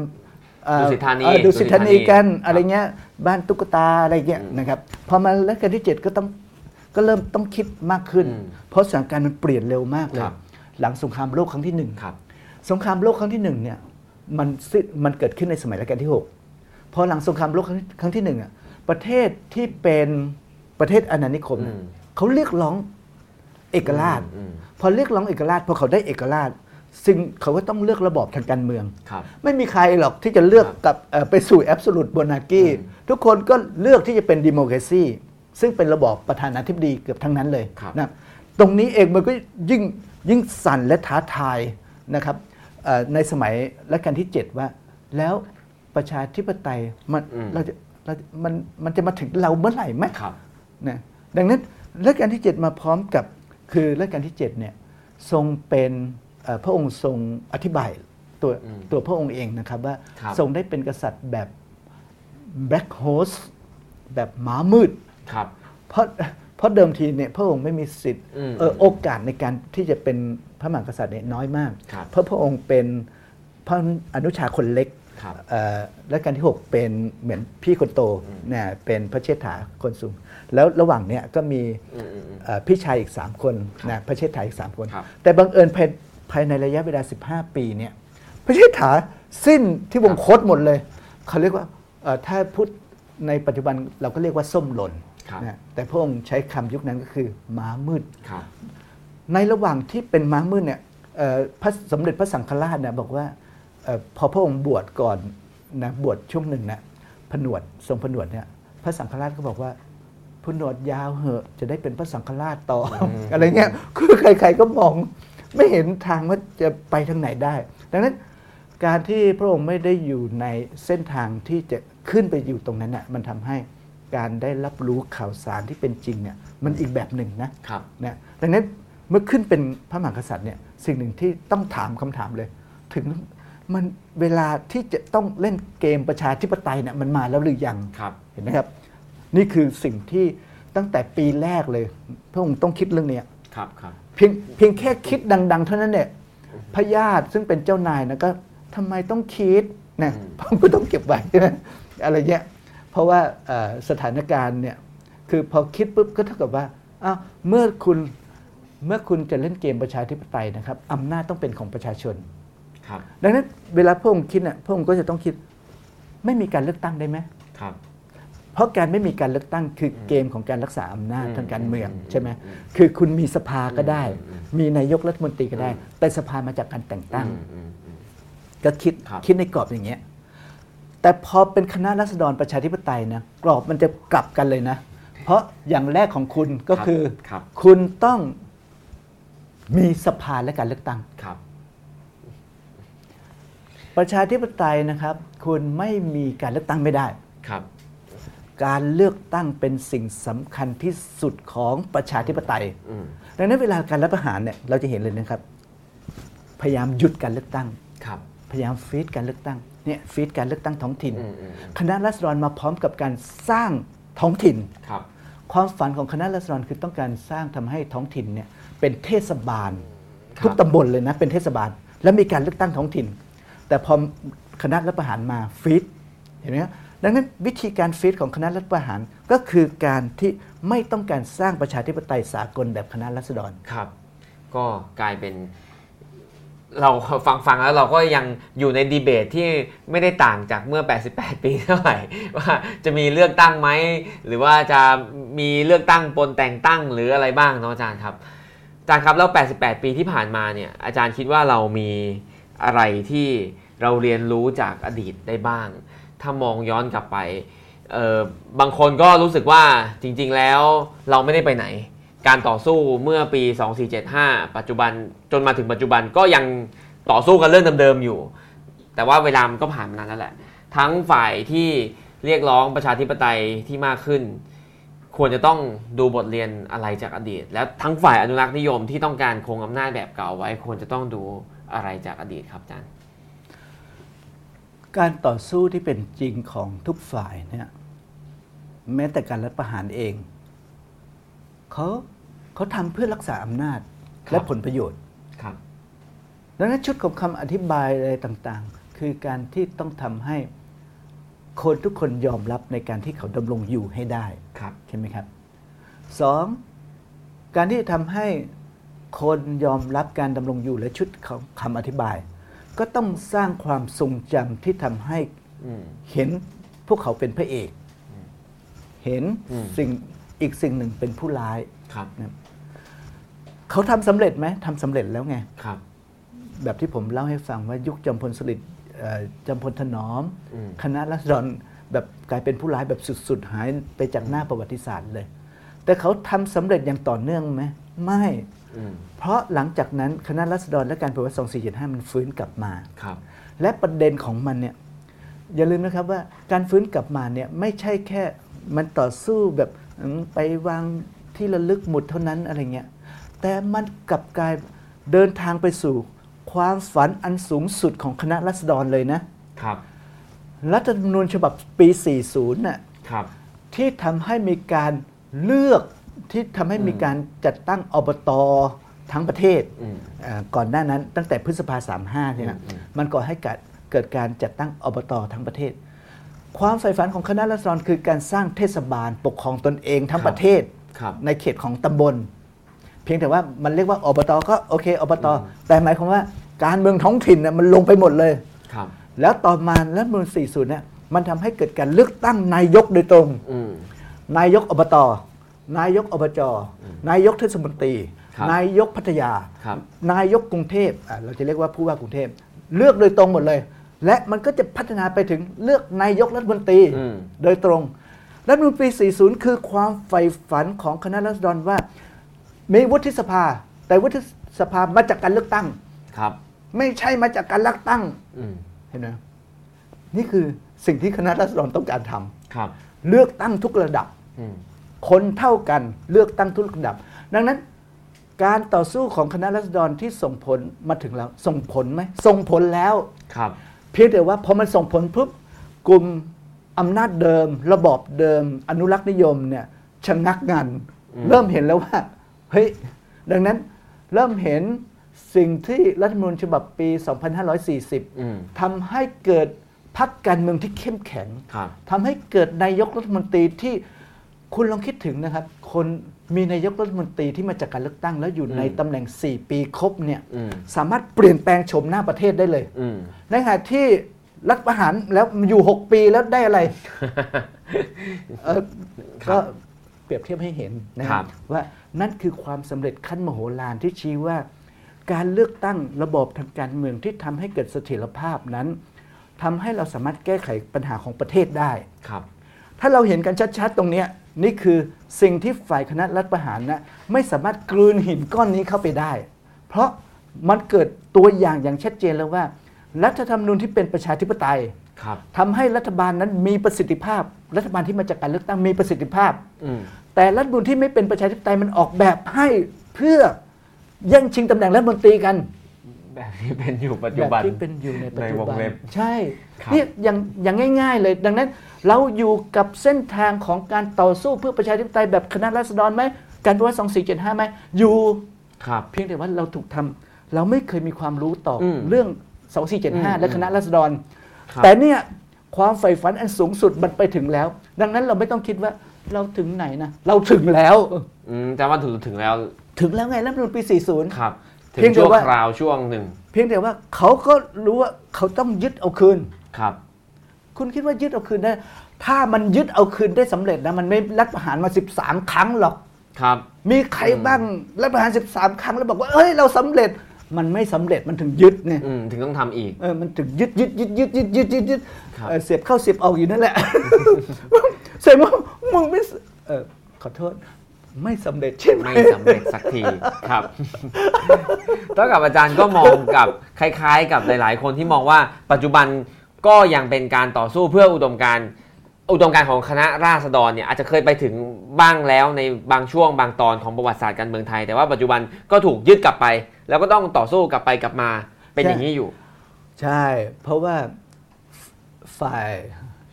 กลุ่มที่ได้ประโยชน์จากระบอบเผด็จการครับ แบบระบอบเก่าเนี่ย เรื่องอะไรเขาจะสูญเสียประโยชน์อืมใช่ไหมเอ๊ะ แต่เราก็ ต้องได้เราต้องได้เรียนรู้อะไรไหมอาจารย์ที่แบบว่าเราจะไม่ทำผิดซ้ำแล้วจะได้ไม่ต้อง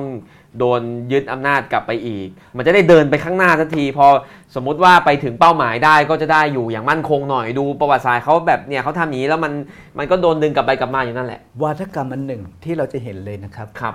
ก็คือเมื่อไหร่ที่รัฐบาล มาจากนักการเมืองและพรรคการเมืองน่ะครับ แล้วเห็นการด่าพ่อล่อแม่อืม เต็มเลย ครับ คือมันเหมือนมันถูกวางแผนให้ถล่มภายใต้เกมประชาธิปไตยก็คือด่าพ่อล้อแม่กันนะนักการเมืองอืมทุกรูปแบบเลย แล้วเผลอๆบางทีเราก็ตกเข้าไปอยู่ในกระแสมันด้วยครับ นะแต่พอเป็นรัฐบาลที่มาจากการรัฐประหาร หรือว่าสืบทอดอำนาจนะ เงียบเฉยเลยครับอืม ทำอะไรก็เงียบทำอะไรก็เงียบอืมเห็นไหมครับ นี่เป็นวัฒนธรรม นี่คือการสร้างวัฒนธรรมให้ด่าแต่นักการเมืองที่มาจากการเลือกตั้ง เป็นสิ่งที่สร้างได้อาจารย์นี่เขาสร้างมาตลอดเลยไง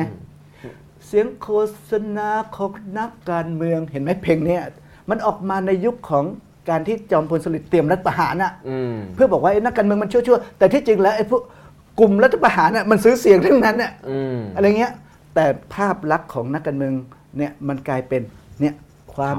ความชั่วร้ายอืมการเลือกตั้งเป็นความชั่วร้ายจึงนำมาสู่ความชั่วร้ายครับเราถูกสอนให้ด่านักการเมืองทุกคนเลยครับในชีวิตครับใครขึ้นมาเราด่าหมดเลยใช่โอ้ยครับแต่พอพอประยุทธ์ขึ้นมาก็ด่าด่าอีกแบบนึงด่าด่าด่าด่าระวังระวังด่าระวังระวังอะไรเงี้ยเราเราจะเห็นว่าแค่แค่เนี้ยนี่คือนี่คือครับชุดของพฤติกรรมที่มันถูกสร้างครับตลอดมาจนกระทั่ง นี่คือการทำลายครับทำลายประชาธิปไตยครับนะครับ แล้วผมคิดว่าพอตรงนี้เองมันทำให้เรามองไม่เห็นว่าเฮ้ยทำไมเราไม่เราถูกทำให้ไม่อดทนกับรัฐบาลที่มาจากการเลือกตั้งครับ แต่เราถูกทำให้อดทนต่อรัฐบาลที่สืบทอดอำนาจรัฐประหารครับทำไมอะทำไมถึงเกิดอย่างนี้เข้าใจไหมเพราะเขาสร้างวัฒกรรมชุดนี้มาตลอดครับนะผม ไม่ได้เป็นนักการเมืองอะแล้วทำไมอยู่ตำแหน่งนายกรัฐมนตรี ผมมาเพื่อชาติเหรอทำไมอยู่นานจัง เนี่ยเขาเรียกว่าวัฒกรรมมันมันถูกสร้างมาตลอดนะดังนั้นถ้าเราเข้าใจตรงเนี้ยเราต้องกลับไปนะครับ หากต้องการประชาธิปไตย ต้องเลือกตั้งอย่างเดียว ไม่มีข้อแม้ใด ๆ ทั้งสิ้นครับสองต้องยอมรับว่าการเลือกตั้งนะ่ะผลออกมาต้องยอมให้เขาบริหารประเทศอืมแล้วค่อย เปลี่ยนแปลงนะครับสมัยหน้าสมัยหน้าครับ ไม่ใช่เลือกตั้งอยู่ 2 ปี แล้วรัฐประหารอยู่ 6 ปีครับ ประชาธิปไตยที่ไหนมันเติบโตได้อืมนะครับเราเองต่างหากเป็นผมเพิ่งเข้าใจนะครับ ที่ผมออกไปชุมนุมประท้วงไล่เขาบ้างเนี่ย ครับก็อาจารย์เป็นส่วนหนึ่งของการทำลายประชาธิปไตยโดยไม่รู้ตัวอ๋อ เนี่ยคือเราเราไม่เราเราเราถูกทำให้ไม่อดทนอืมนะ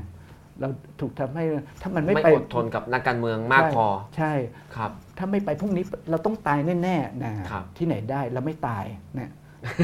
แต่ประชาธิปไตยเราตายครับอืมครับอาจารย์ไม่ทราบตอนนี้คำถามทางบ้านมีเยอะไหมครับ โอเคครับงั้นเดี๋ยวผมขอจะถามอาจารย์อีกข้อหนึ่งแล้วค่อยไปทางบ้านแล้วกันนะครับอาจารย์ครับอืมมาถึงตรงนี้ครับก็อยากจะเข้าประเด็นที่แหลมคมขึ้นอีกสักนิดหนึ่งครับอาจารย์ ไม่แหลเอามได้ไหมคมแหลมคม ไม่ได้ล่อแหลมอาจารย์อันแรมโกนะอ่าครับเขาอืมบางบางคนนะวันนี้ผมเห็นคือวันนี้มันมีคนออกมารำลึก 2475 กันเยอะอืมขณะเดียวกันก็มีกลุ่มหนึ่งออกมาโต้กลับเหมือนกันว่า จริง ๆ แล้ว 2475 เนี่ยอ่าเรียกได้ว่าเป็นการรัฐประหารอย่างหนึ่งที่เลวร้าย แล้วก็จ้องจะล้มจริง ๆ แล้วเนี่ย 2475 เนี่ยตั้งใจจะล้มสถาบันพระมหากษัตริย์ แต่ไม่รู้ทำไมก็เอาเป็นว่าตอนเนี้ยยังไม่ล้มแล้วกัน อาจารย์มองว่าเท่าที่อาจารย์ทราบ คือผมไม่ทราบเลย เพราะว่าผมไม่รู้ประวัติศาสตร์เกิดอะไรขึ้น แต่เท่าที่ความรู้อาจารย์ทราบเนี่ย ตอนนั้นจริง ๆ แล้วคณะราษฎร 102 คนเนี่ยเขาคิดจะไปถึงขั้นนั้นไหมครับอาจารย์อ๋อเวลาพูดถึงความคิดทางการเมืองครับในขณะนั้นน่ะคณะรัษฎรเนี่ยก่อนคณะรัษฎร 20 ปี มีกลุ่มทหารยังเติร์กที่ต้องการเปลี่ยนอืม ระบอบสมเด็จยาสิทธิราชย์ให้เป็นประชาธิปไตยครับคณะรัษฎรเป็นชุดสองนะครับครับเอ่อถ้าเราไม่รู้จักเอ่อกลุ่มคณะทหารยังเติร์กเนี่ยอืมเราจะไม่เข้าใจเลยว่าครับครับกระแสโลกมันแรงขนาดไหนอืมคือกระแสประชาธิปไตยดิโมครซีเวลาพูดถึงประชาธิปไตยในยุคนั้น การพูดแค่คำว่า ประเทศต้องมีรัฐธรรมนูญอืมคือความหมายว่าต้องเป็นมีประชาธิปไตยนะครับ ตอนนี้การมีรัฐธรรมนูญไม่ได้หมายความว่าเป็นประชาธิปไตยนะ แต่ตอนนั้นเนี่ยครับคือเวลาเป็นบอกว่าประเทศต้องมีรัฐธรรมนูญครับก็หมายความว่าประเทศจะต้องมีการเลือกตั้ง มีสภาผู้แทนราษฎร มีรัฐบาลที่สัมพันธ์กับสภาผู้แทนราษฎรครับคราวนี้ประชาธิปไตยในยุคตั้งแต่เอ่อกบฏในสมัยรัชกาลที่ 6 ที่ครับเรียกว่ากบฏยังเติร์กรศ130นะครับนะครับกับคณะรัษฎรเนี่ยประชาธิปไตยในกรอบของเขาเนี่ยเวลาเขาเรียนกันนะครับในยุคนั้น เขาจะบอกว่าประชาธิปไตยมีสองแบบอืมอะเอาแบบสรุปนะหนึ่งแบบที่เป็นมีรัฐธรรมนูญ และประเทศนั้นมีพระมหากษัตริย์เดิมครับอยู่นะครับก็เป็นพระมหากษัตริย์ที่อยู่ใต้รัฐธรรมนูญครับที่ถูกสร้างขึ้นมา โดยอำนาจนั้นเป็นของประชาชนครับเพราะระบอบของพระมหากษัตริย์นั้น ทฤษฎีทางการเมืองก็คืออำนาจสูงสุดเป็นของพระมหากษัตริย์อืมอย่างเช่นรัชกาลที่7เนี่ย ทรงคิดว่าจะออกแบบเอ่อรัฐธรรมนูญยังไง พวกก็จะคิดว่ามาตราหนึ่งของพระองค์เลยนะ ก็จะเขียนว่าอำนาจสูงสุดของประเทศเป็นของพระมหากษัตริย์อืมอืมอืมนะครับในขณะที่พระองค์ก็จะบอกว่า ดังนั้นก็จะมีการแต่งตั้งอัครมหาเสนาบดีครับโดยพระองค์เป็นทรงเป็นผู้แต่งตั้งครับและถอดถอน อัครมหาเสนาบดีจะทำงานเพื่อรับผิดชอบต่อพระองค์ครับนะ และอัครมหาเสนาบดีก็จะเป็นแต่งตั้งเสนาบดีครับครับเพื่อไม่ให้การวิพากษ์วิจารณ์นะไปชนอืมที่พระมหากษัตริย์ มีครับอัครมหาเสนาบดีรองรับครับนะนี่พระองค์ก็มองจากประเทศยุโรปมาอืมแบบเยอรมันอย่างเงี้ยครับนะครับในขณะที่คณะรัษฎรบอกว่าอำนาจสูงสุดเป็นของประชาชนครับแค่นี้เองระหว่างพระมหากษัตริย์กับประชาชนครับนะครับเพราะฉะนั้นในแนวทางนี้เอ่อการมีพระมหากษัตริย์เนี่ย แนวทางรูปแบบก็คือประเทศอังกฤษ ประเทศญี่ปุ่นอืมเป็นตัวแบบครับ อ่าเขาเรียกว่าพระมหากษัตริย์อยู่ใต้รัฐธรรมนูญ ครับ ไม่สามารถทรงกระทำใด ๆ ได้ครับ นะครับ เป็นเพียงประมุขที่เรียกว่า head of state ครับ ประมุขแห่งรัฐครับนะทรายในนามขอครับงประเทศ แต่ไม่ใช่อำนาจของประเทศนะครับส่วนประชาธิปไตยอีกรูปแบบหนึ่งเขาเรียกว่ารูปแบบ ประธานาธิบดี ครับสาธารณรัฐครับรูปแบบนี้ก็คือรูปแบบของประเทศอเมริกา อืม ฝรั่งเศส ครับ ก็คือเลือกสามัญชนขึ้นครับไปเป็นประธานาธิบดี 4 ปี ครับ มีสภาผู้แทนราษฎร ดังนั้นเวลาพูดถึงประชาธิปไตยจึงเป็นสองแบบ ครับ คือแบบมีพระมหากษัตริย์ใต้รัฐธรรมนูญและแบบประธานาธิบดีครับ สาธารณรัฐ คณะรัษฎรเลือกแบบแรกครับ ตั้งแต่ต้น ตั้งแต่ต้นคือตั้งแต่ก่อนท ตั้งำแต่24มิถุนาวางแผนคิดมาเลย คือเขาครับเขาก็ถกเถียงกันนะว่าครับกลุ่มเอ่อคณะทหารอย่างเติร์กเมื่อ 20 ปีก่อนก็ถกเถียงกันว่าอืมควรเป็นแบบไหนอ่าแม้ว่าจะยังไม่ชัดเจนนะ แต่ครับคณะรัษฎรเลือกอย่างชัดเจนครับตัวอย่างที่บ่งชี้ถึงความชัดเจนในวันที่ 24 มิถุนายนครับของ 88 ปีที่แล้วเลยนะครับคือเมื่อคณะรัษฎรเอ่อยึดพระที่นั่งอนันตสมาคม เป็นศูนย์บัญชาการได้ ครับคณะรัษฎรก็ประกาศนะครับที่จะส่งเรือลบหลวงสุขโขทัยนะคครัรับบเดินทางไปรับพระบาทสมเด็จพระปกเกล้า เสด็จกลับคืนพระนครครับเราไม่เคยคิดเลยนะครับว่า ในขณะที่ตัดข่าวสารทางอืมการเมืองหมดแล้วส่งโทรเลขไปบอกว่าอืมส่งเรือลบหลวงสุโขทัยครับไปรับพระองค์นะครับความหมายอันสำคัญคือ เรือที่คณะราษฎรคุมอยู่นะไม่ใช่เรือลบหลวงสุโขทัยมันมีเรือลบหลวงอยู่หกเจ็ดลครับำนะครับเอ่อเรือที่คณะรัษฎรคุมได้จากหน่วยทหารเรือเนี่ยอืมเป็นอีกเรือหนึ่งครับ แต่ส่งเรือลบหลวงสุโขทัยมีความหมายว่า คณะรัษฎรกำลังสื่อสารทางการเมืองกับพระบาทสมเด็จพระปกเกล้าว่าอืมคณะรัษฎรขออัญเชิญให้พระองค์อืมกลับคืนมาเป็นพระมหากษัตริย์ ใต้อืมรัฐธรรมนูญอืมทำไมทำไมถึงรู้ เพราะพระนามเดิมของพระบาทสมเด็จพระปกเกล้าก่อนขึ้นสู่ราชสมบัติก็คือกรมขุนสุโขทัยธรรมราชาอืมเรือลบหลวงสุโขทัยครับเข้าใจไหมเขากำลังสื่อสารทางการเมืองกันนะอืมเพียงแต่ว่าเราเราไม่เข้าใจอืมนะครับ นี่คือ และในหนังสือที่คณะรัษฎรส่งไปนั้น คณะรัษฎรบ่งบอกอย่างชัดเจนว่า ขอคำตอบจากพระองค์ครับนะครับคำตอบก็คือหนึ่งพระองค์ทรงเลือกที่จะกลับมาเป็นพระมหากษัตริย์ใต้รัฐธรรมนูญอืมหากพระองค์ไม่ไม่เลือกแนวทางครับนี้ คณะรัษฎรก็จะเลือกเจ้านายพระองค์ใดพระองค์หนึ่ง ขึ้นเป็นพระมหากษัตริย์อืมใต้รัฐธรรมนูญอืม คำถามไอ้คณะรัษคำฎรคำถามที่ส่งอืมให้รัชกาลที่7นี่ส่งตั้งแต่วันที่ 24ไหมเอคอรับนี่ไงไปกับเรือลบหลวงสุไปโขกับทัเรือยลบหลวงโอเคนะครับครับ นี่คือแนวทางอืมและโทรเลขก็ส่งไป ระหว่างทางช่วงช่วงปฏิวัติสองสามวันนี้ไม่มีหลักฐานทางประวัติศาสตร์ว่ามันมีการถกเถียงหรือมีแนวคิดแตกเป็นทางอื่นว่าคณะราษฎรอาจจะเลือกอีกทางหนึ่งไม่ไม่มีเลยเหรอครับ มีเอ่อฝ่ายฝ่ายเจ้านายก็คิดนะคครัรับบว่าหากอ่า เจ้านายบางพระองค์ก็คิดนะครับว่าถ้าพระบาทสมเด็จพระปกเกล้าอ่าทรงตอบปฏิเสธล่ะครับมีทางเป็นไปได้ไหมที่คณะรัษฎรจะเลือกแนวทางรีพับลิกสาธารณรัฐอืมอืมก็เป็นควาเจ้ามนายคิดคิดเจ้านายคิดใช่ แต่คณะราษฎรไม่มีหลักฐานอะไรว่าจะไปทางนั้นก็เขาตัดสินใจอืมเลือกแนวทางนี้แล้วไงครับนะครับ เขาบอกไว้สองอย่างนะครับในเอกสารอืม เอ่อเราถกเถียงกันได้นะครับครับตามตามความคิด แต่ประวัติศาสตร์เขาบอกว่าคุณต้องกลับไปที่เอกสารด้วยอืมนะครับอืมไม่ใช่ว่าถกเถียงกันอย่างพัมเพอครับนะจนไม่รู้จุดจบครับนะอย่างนี้มันจะรู้ความจริงได้ยังไง ถ้ามันอืมไม่มีเอกสาร อืมจะใช้ความคิดมาถกเถียงกันเออหรือแต่ว่าเขาเรียกว่ามันเป็น if cause เขาเรียกว่ามโนอาจารย์ ใช่ อย่าใช้มโนมากนักเข้าใจไหมครับอาจารย์ และเอกสารที่อาจารย์ว่าที่เป็นคำถามไปถึงรัชกาลที่ 7 นี่ มันเอกดูสารดูได้ไงอาจารย์อ๋อไปดูที่หนังสือของผมอ้าวอีกแล้วได้ขายหลายรอบแล้ววันนี้เอาหนังสือ่าอโอเคดีขายขายเลยอาจารย์ขายเลย ไปดูเลยนะครับอ่าว่าด้วย 2475 และหนึ่งปีครับหลังการปฏิวัติครับหรือการปฏิวัติอ่า2475 นะโอเค พิมพ์เข้าไปใน Google เดี๋ยวก็เจอครับนะครับซึ่งจะมีหลักฐานให้เห็นว่าจริง ๆ แล้วคณะรัษฎรวางแผนเป็น constitutional monarchy มาตั้งแต่แรกและใช่ชัดเจนนะครับ เพราะสิ่งหนึ่งที่คณะรัษฎรต้องการก็คือ ไม่ต้องการสงครามกลางเมืองครับอ่าเพราะว่าถ้าเกิดต้องไม่มีพระมหากษัตริย์ครับ มันเกิดสงครามกลางเมืองแน่ครับ แต่วิธีคิดของคณะรัษฎรก็คือ ต้องการสร้างระบอบดิโมคราซีครับ ต้องการเปลี่ยนวัฒนธรรมทางการเมือง แต่ครับยังไม่ต้องการสงคราม อืมครับ เพราะสงครามนั้นแน่นอนไม่รู้ว่าใครจะเป็นฝ่ายไม่รู้ใครชนะด้วยใช่ครับนะครับ และทั้งสองฝ่ายนั้นจะมีกำลังแค่ไหนไม่รู้ครับ เพราะคณะรัษฎรมีร้อยสองคน เมื่อเราคิดถึงการมีร้อยสองคน คือการปฏิวัติเนี่ยมันทำได้สองแบบครับหนึ่งใช้การยึดอำนาจ จากคนกลุ่มเล็กๆนะครับแล้วเปลี่ยนระบอบทางการเมืองครับเหมือนคิวบานะยึดปุ๊บเปลี่ยนมีคนไม่กี่คนเองครับ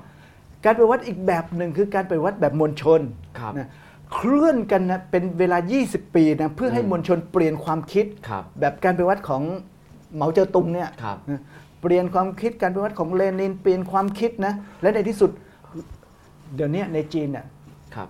เอ่อของจื้อของจื้อเนี่ยครับ เอาไว้ขายหลอกนักท่องเที่ยว จีนไม่มีเหลือของจื้อแล้ว เพราะมันปฏิวัติแล้วครับนะครับมันเปลี่ยนความคิดมันก็เปลี่ยนทุกรูปแบบนะคครัรับบดังนั้นคณะรัษฎรเนี่ยเมื่อคุณใช้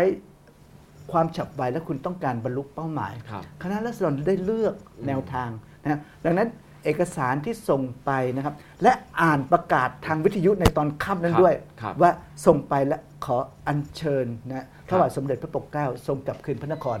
ในแนวทางนี้ครับนะครับ พูดง่ายครับครับหากจะถกเถียงหากจะเรียนประวัติศาสตร์นะอย่ามันโน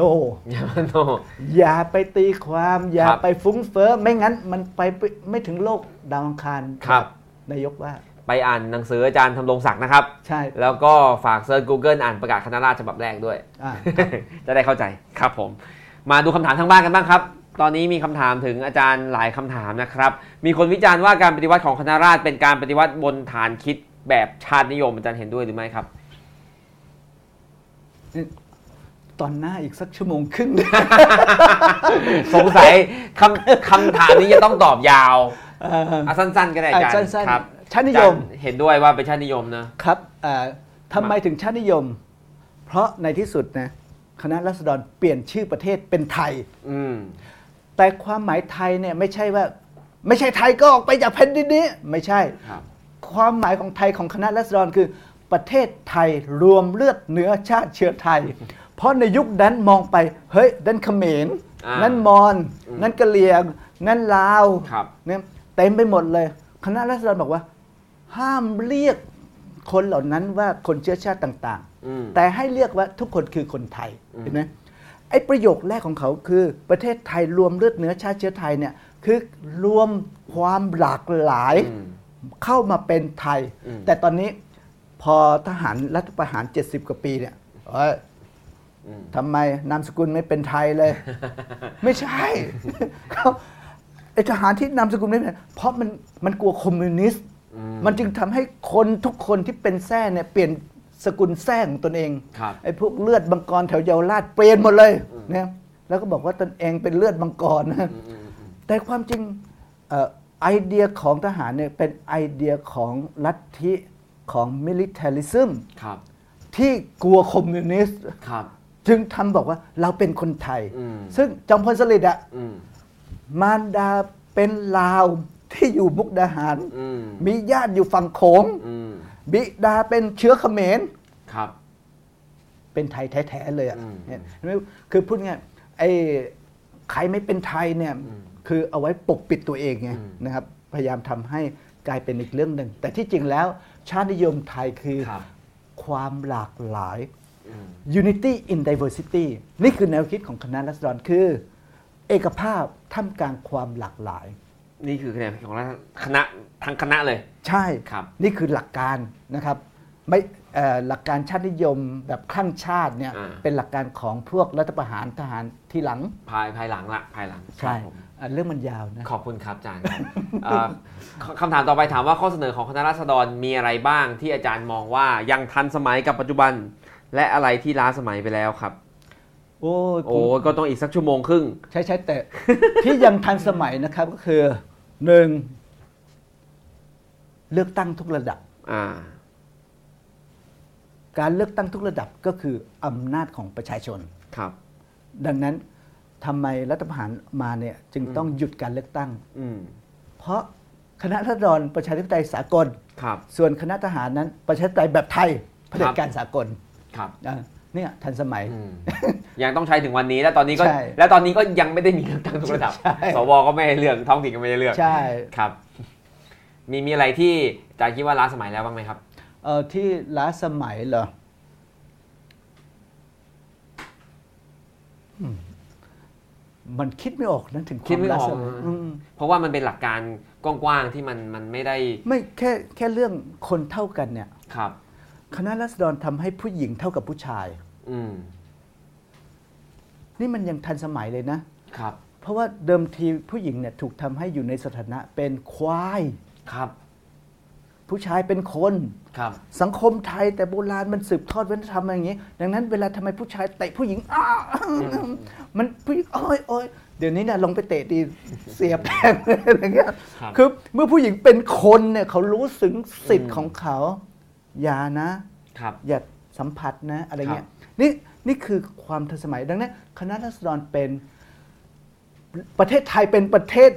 แรกของโลกเอเชียเลยนะอืมที่ ผู้หญิงได้รับได้เลือกตั้งอะ ครับ เพราะสิทธิเท่ากันเท่าเท่าเทียมกับผู้ชายเนี่ยเขาใช้เกณฑ์อายุ ครับ ดังนั้นเมื่อคุณถึงอายุ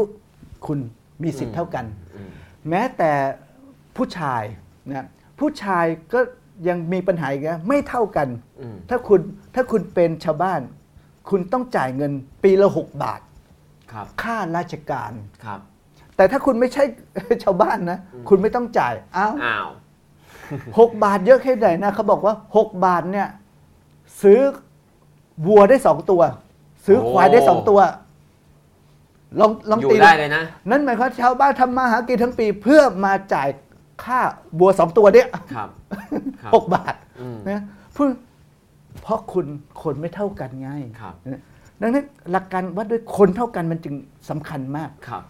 รัฐธรรมนูญของคณะรัษฎร 27 มิถุนาเออทำไมไม่จัด 27 มิถุนาอีกรอบหนึ่งเนี่ยเออรัฐธรรมนูญฉบับแรกครับ นะเราลืมได้ไงอะวันเสาร์วันเสาร์เออ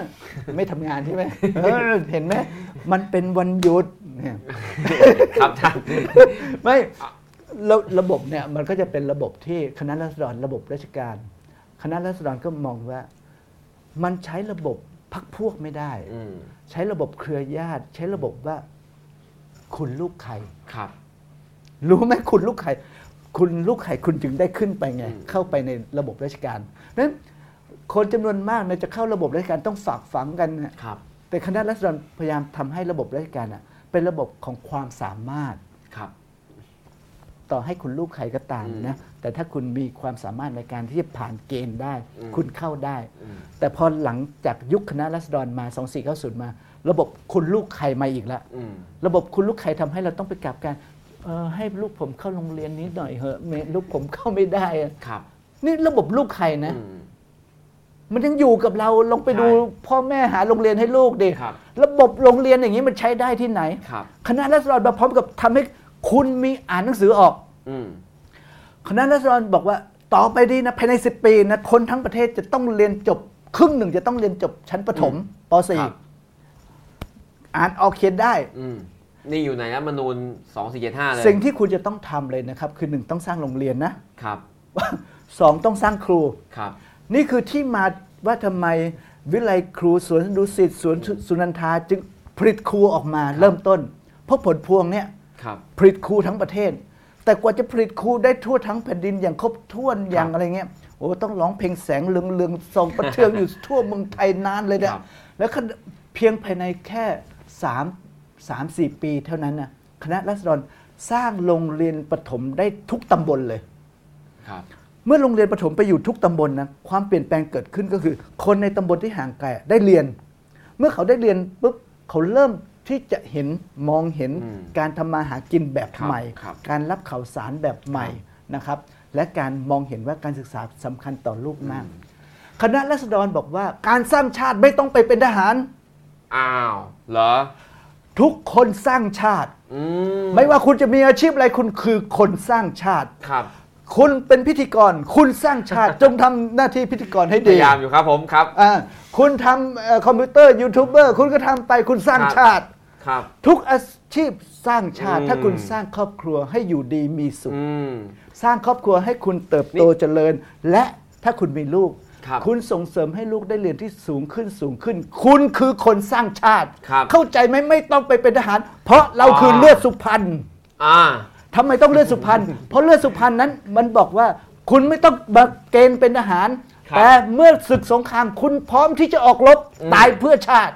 แค่นั้นก็พอ แค่นั้นก็พอ นี่กลายเป็นว่าที่อาจารย์พูดมาเนี่ยไม่ว่าจะเป็นเรื่องเลือกตั้งเรื่องการศึกษา เรื่องคนเท่ากันไม่ใช่ลูกใคร เรื่องทหารเนี่ย คือคือนอกจากมันไม่ล้าสมัยแล้วเนี่ยใช่ยังไปไม่ถึงเลยใช่88 ปีให้หลังยังยังไปไม่ถึงจุดนั้นเลย เราจะถูกปรับ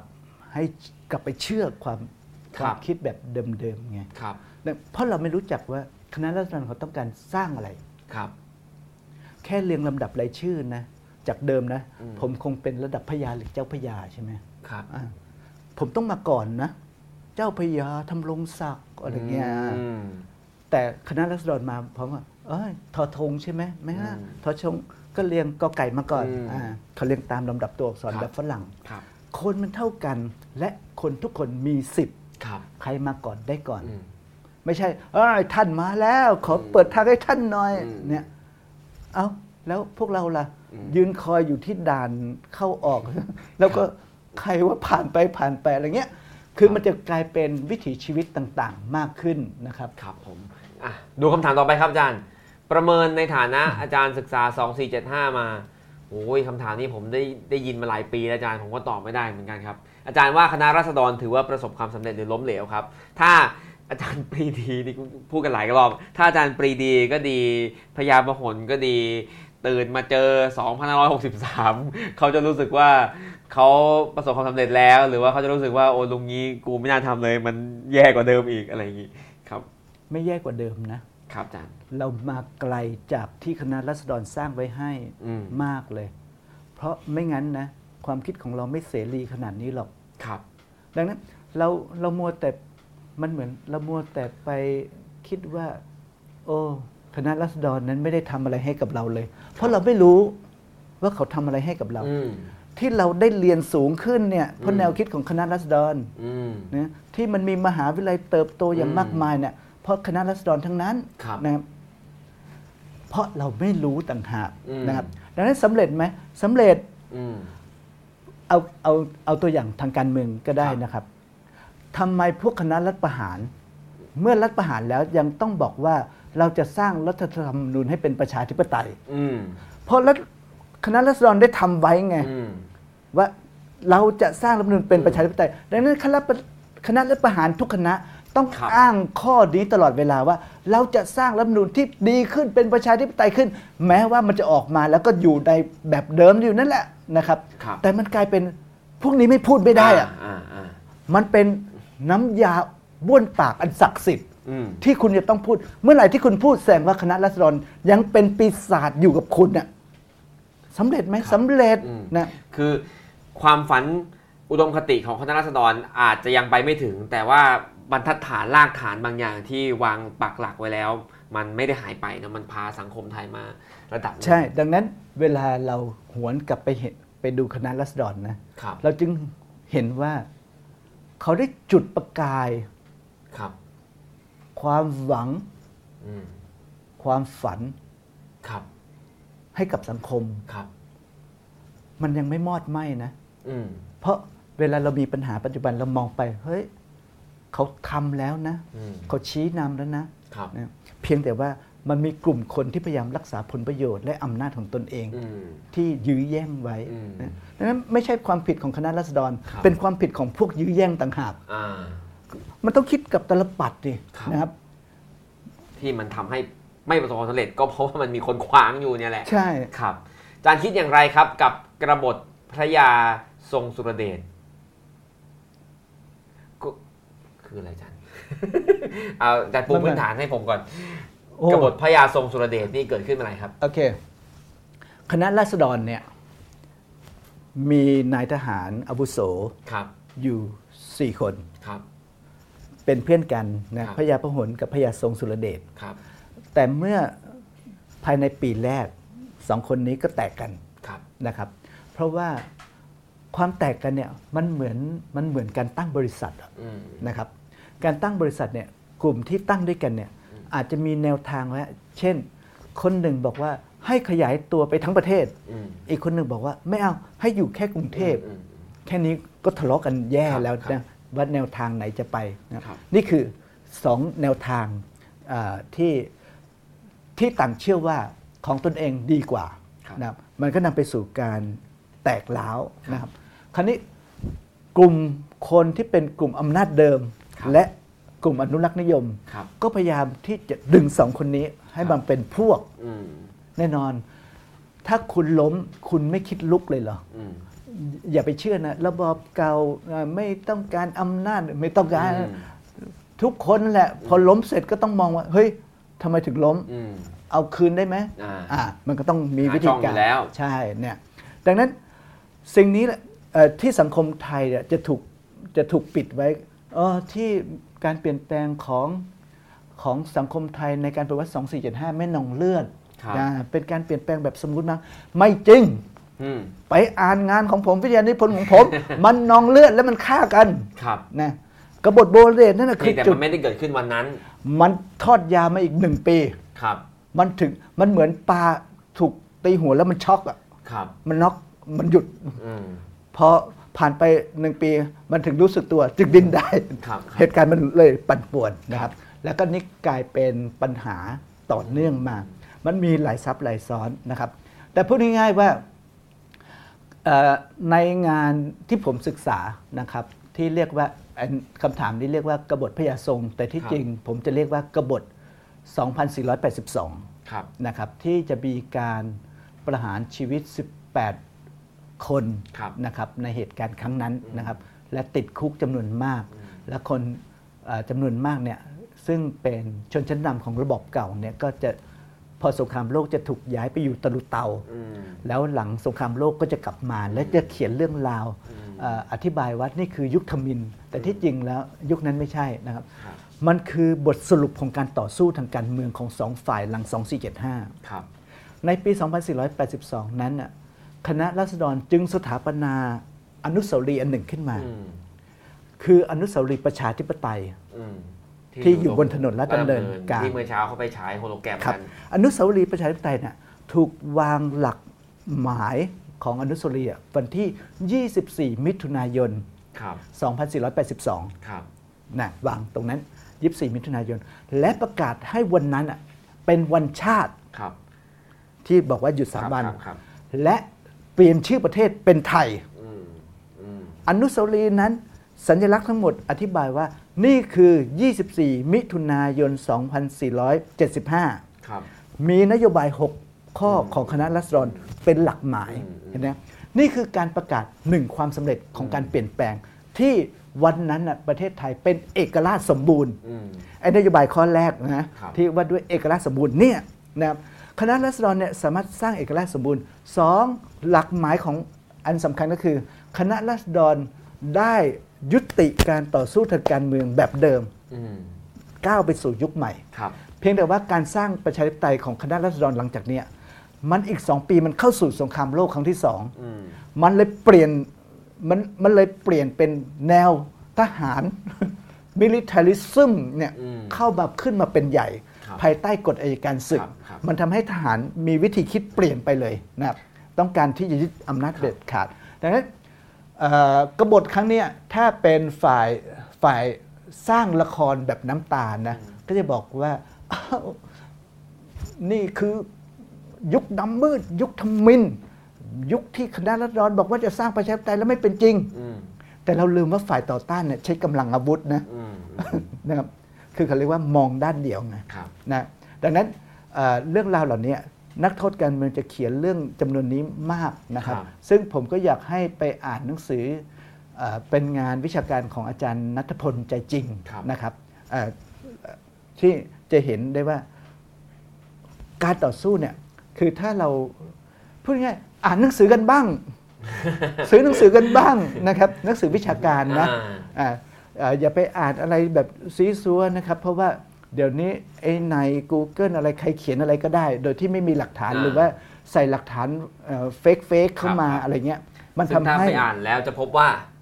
ถ้าท่านไปอ่านแล้วท่านก็จะพบถึงทุกระบบทางการเมืองมีการต่อสู้ทางการเมืองอืมไม่มีใครเป็นผู้ดีครับคนดีนะอืมแล้วบอกว่าบริสุทธิ์อืมผุดผ่องไม่ได้ทำอะไรเลยอะไรเงี้ยอืมหมดละเพราะคุณต่อสู้ทางการเมืองอะนะครับ ส่วนคุณจะเชื่อยังไงก็อีกเรื่องหนึ่งครับ คุณเล่นเขาแรงแค่ไหนอืมนะครับ เราต้องไปอ่านนะครับ สิ่งหนึ่งที่เกิดขึ้นกับอ่าสังคมไทยก็คือเราถกเถียงกัน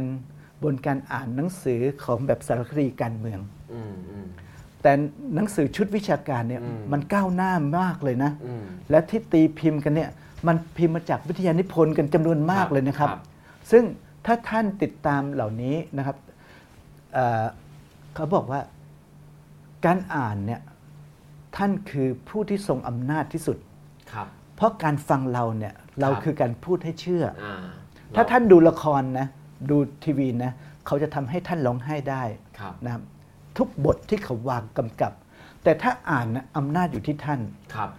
หากท่านเห็นข้อมูลข้อเท็จจริงอืมอย่าลืมนะครับใน Google เนี่ยอืมในวิกิอะไรต่างๆเนี่ยที่มี การโพสต์ข้อมูลไปยกตัวอย่างนะครับเอ่อคำปราศัยของจอมพลสฤษดิ์เรื่องปราสาทพระวิหารกับสารโลกนะครับ โพสต์ไปอ่านทั้งหมดเลยนะครับใน Google ก็คือ จอมพลสฤษดิ์ไม่ยอมรับคำพิพากษาของศาลโลกครับครับแต่ถ้าท่านมีต้นฉบับนะครับ ท่านกลับไปอ่านหนังสือที่ดีๆ และมีต้นฉบับอย่างครบถ้วน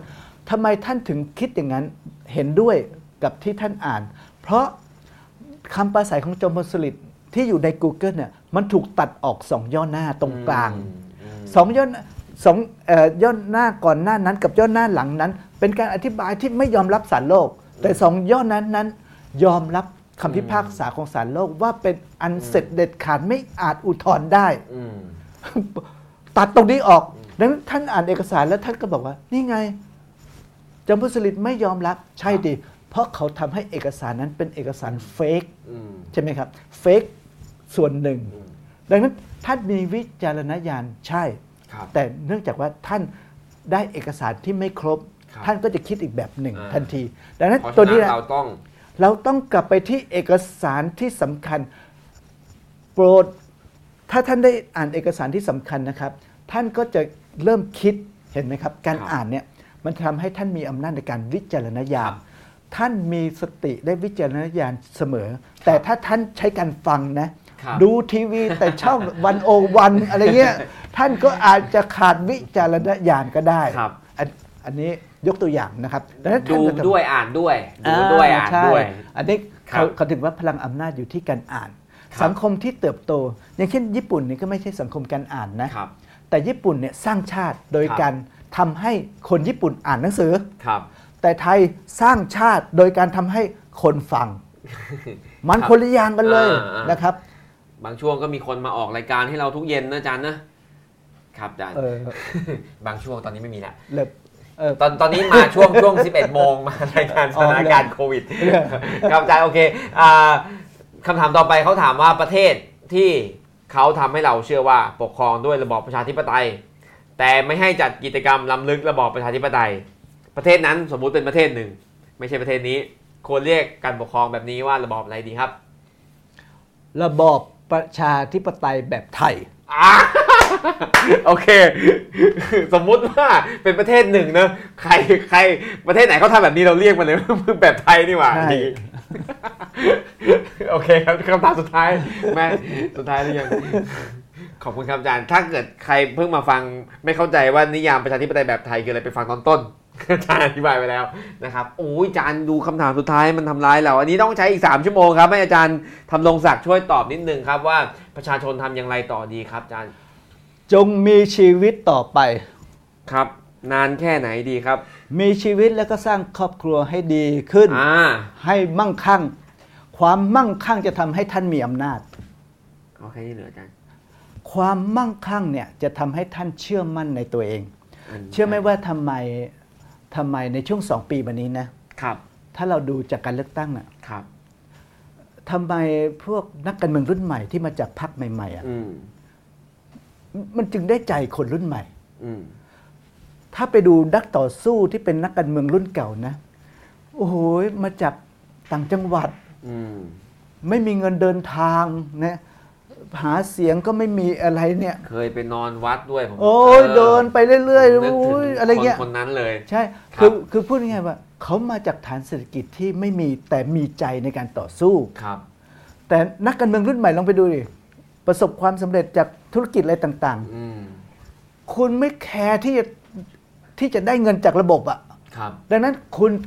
จะทำตามความฝันของตัวคุณเอง อืมทำตามหลักการของตัวเองได้ ใช่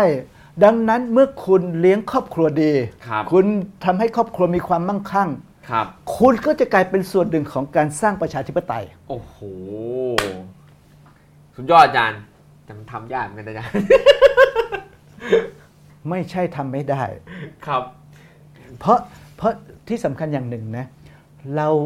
เราถูกทำให้รังเกียจความมั่งคั่ง ครับ เราจะถูกสอน โอ้ย มีเงินก็ไม่มีความสุขหรอก ครับ ผมสอนผมสอนใหม่เลยนะ บอกนักศึกษาผม หากคุณเจอใครพูดอย่างนี้นะ ให้บอกเขาไปเลยว่า เอาเงินมาให้หมด แล้วเดี๋ยวจะทำให้ดู คนที่มักพูดพวกนี้อะคือคนที่มีเงินเป็นล้านอืมๆโอ้ยอย่าได้เลินหาเลย มันไม่มีความสุข อืม เอามานี่ จะใช้ชีวิตให้ดู ว่ามันทำแบบนี้เองนะครับ ใช่ซึ่งก็ สส่วนหนึ่งในนั้นก็อาจจะเป็นแนวทางในการหาวิธีสร้างประชาธิปไตยแบบใหม่ก็ได้นะครับ มีเงินแล้วโปรดอ่านหนังสือ โปรดอ่าเดินทางท่องเที่ยว ครับ ไปดูโลกที่สิวิไลนะครับ และกลับมาถ้าท่านไปเห็นโลกที่สิวิไลนะครับ ไปเห็นญี่ปุ่น ไปเห็นยุโรปนะครับท่านจะกลับมาแล้วท่านก็จะเริ่มตั้งคำถามว่าทำไมประเทศเราถึงเป็นแบบนี้ อ่าครับ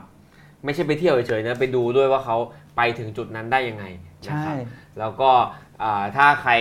สามารถสร้างตัวจนพอมีกินมีใช้ต่อสู้เพื่อประชาธิปไตยได้แล้ว อย่าลืมอุดหนุนหนังสืออาจารย์ทำรงศักดิ์เพชรเลิศอนันต์นะครับ แล้วก็จะได้เห็นหลักฐานทางประวัติศาสตร์ แล้วอ่านเองคิดเองนะครับ อย่าเพิ่งเชื่อเพียงแค่เท่าที่อาจารย์มานั่งเล่าให้เราฟังวันนี้นะครับ วันนี้อาจารย์ก็ได้เปิด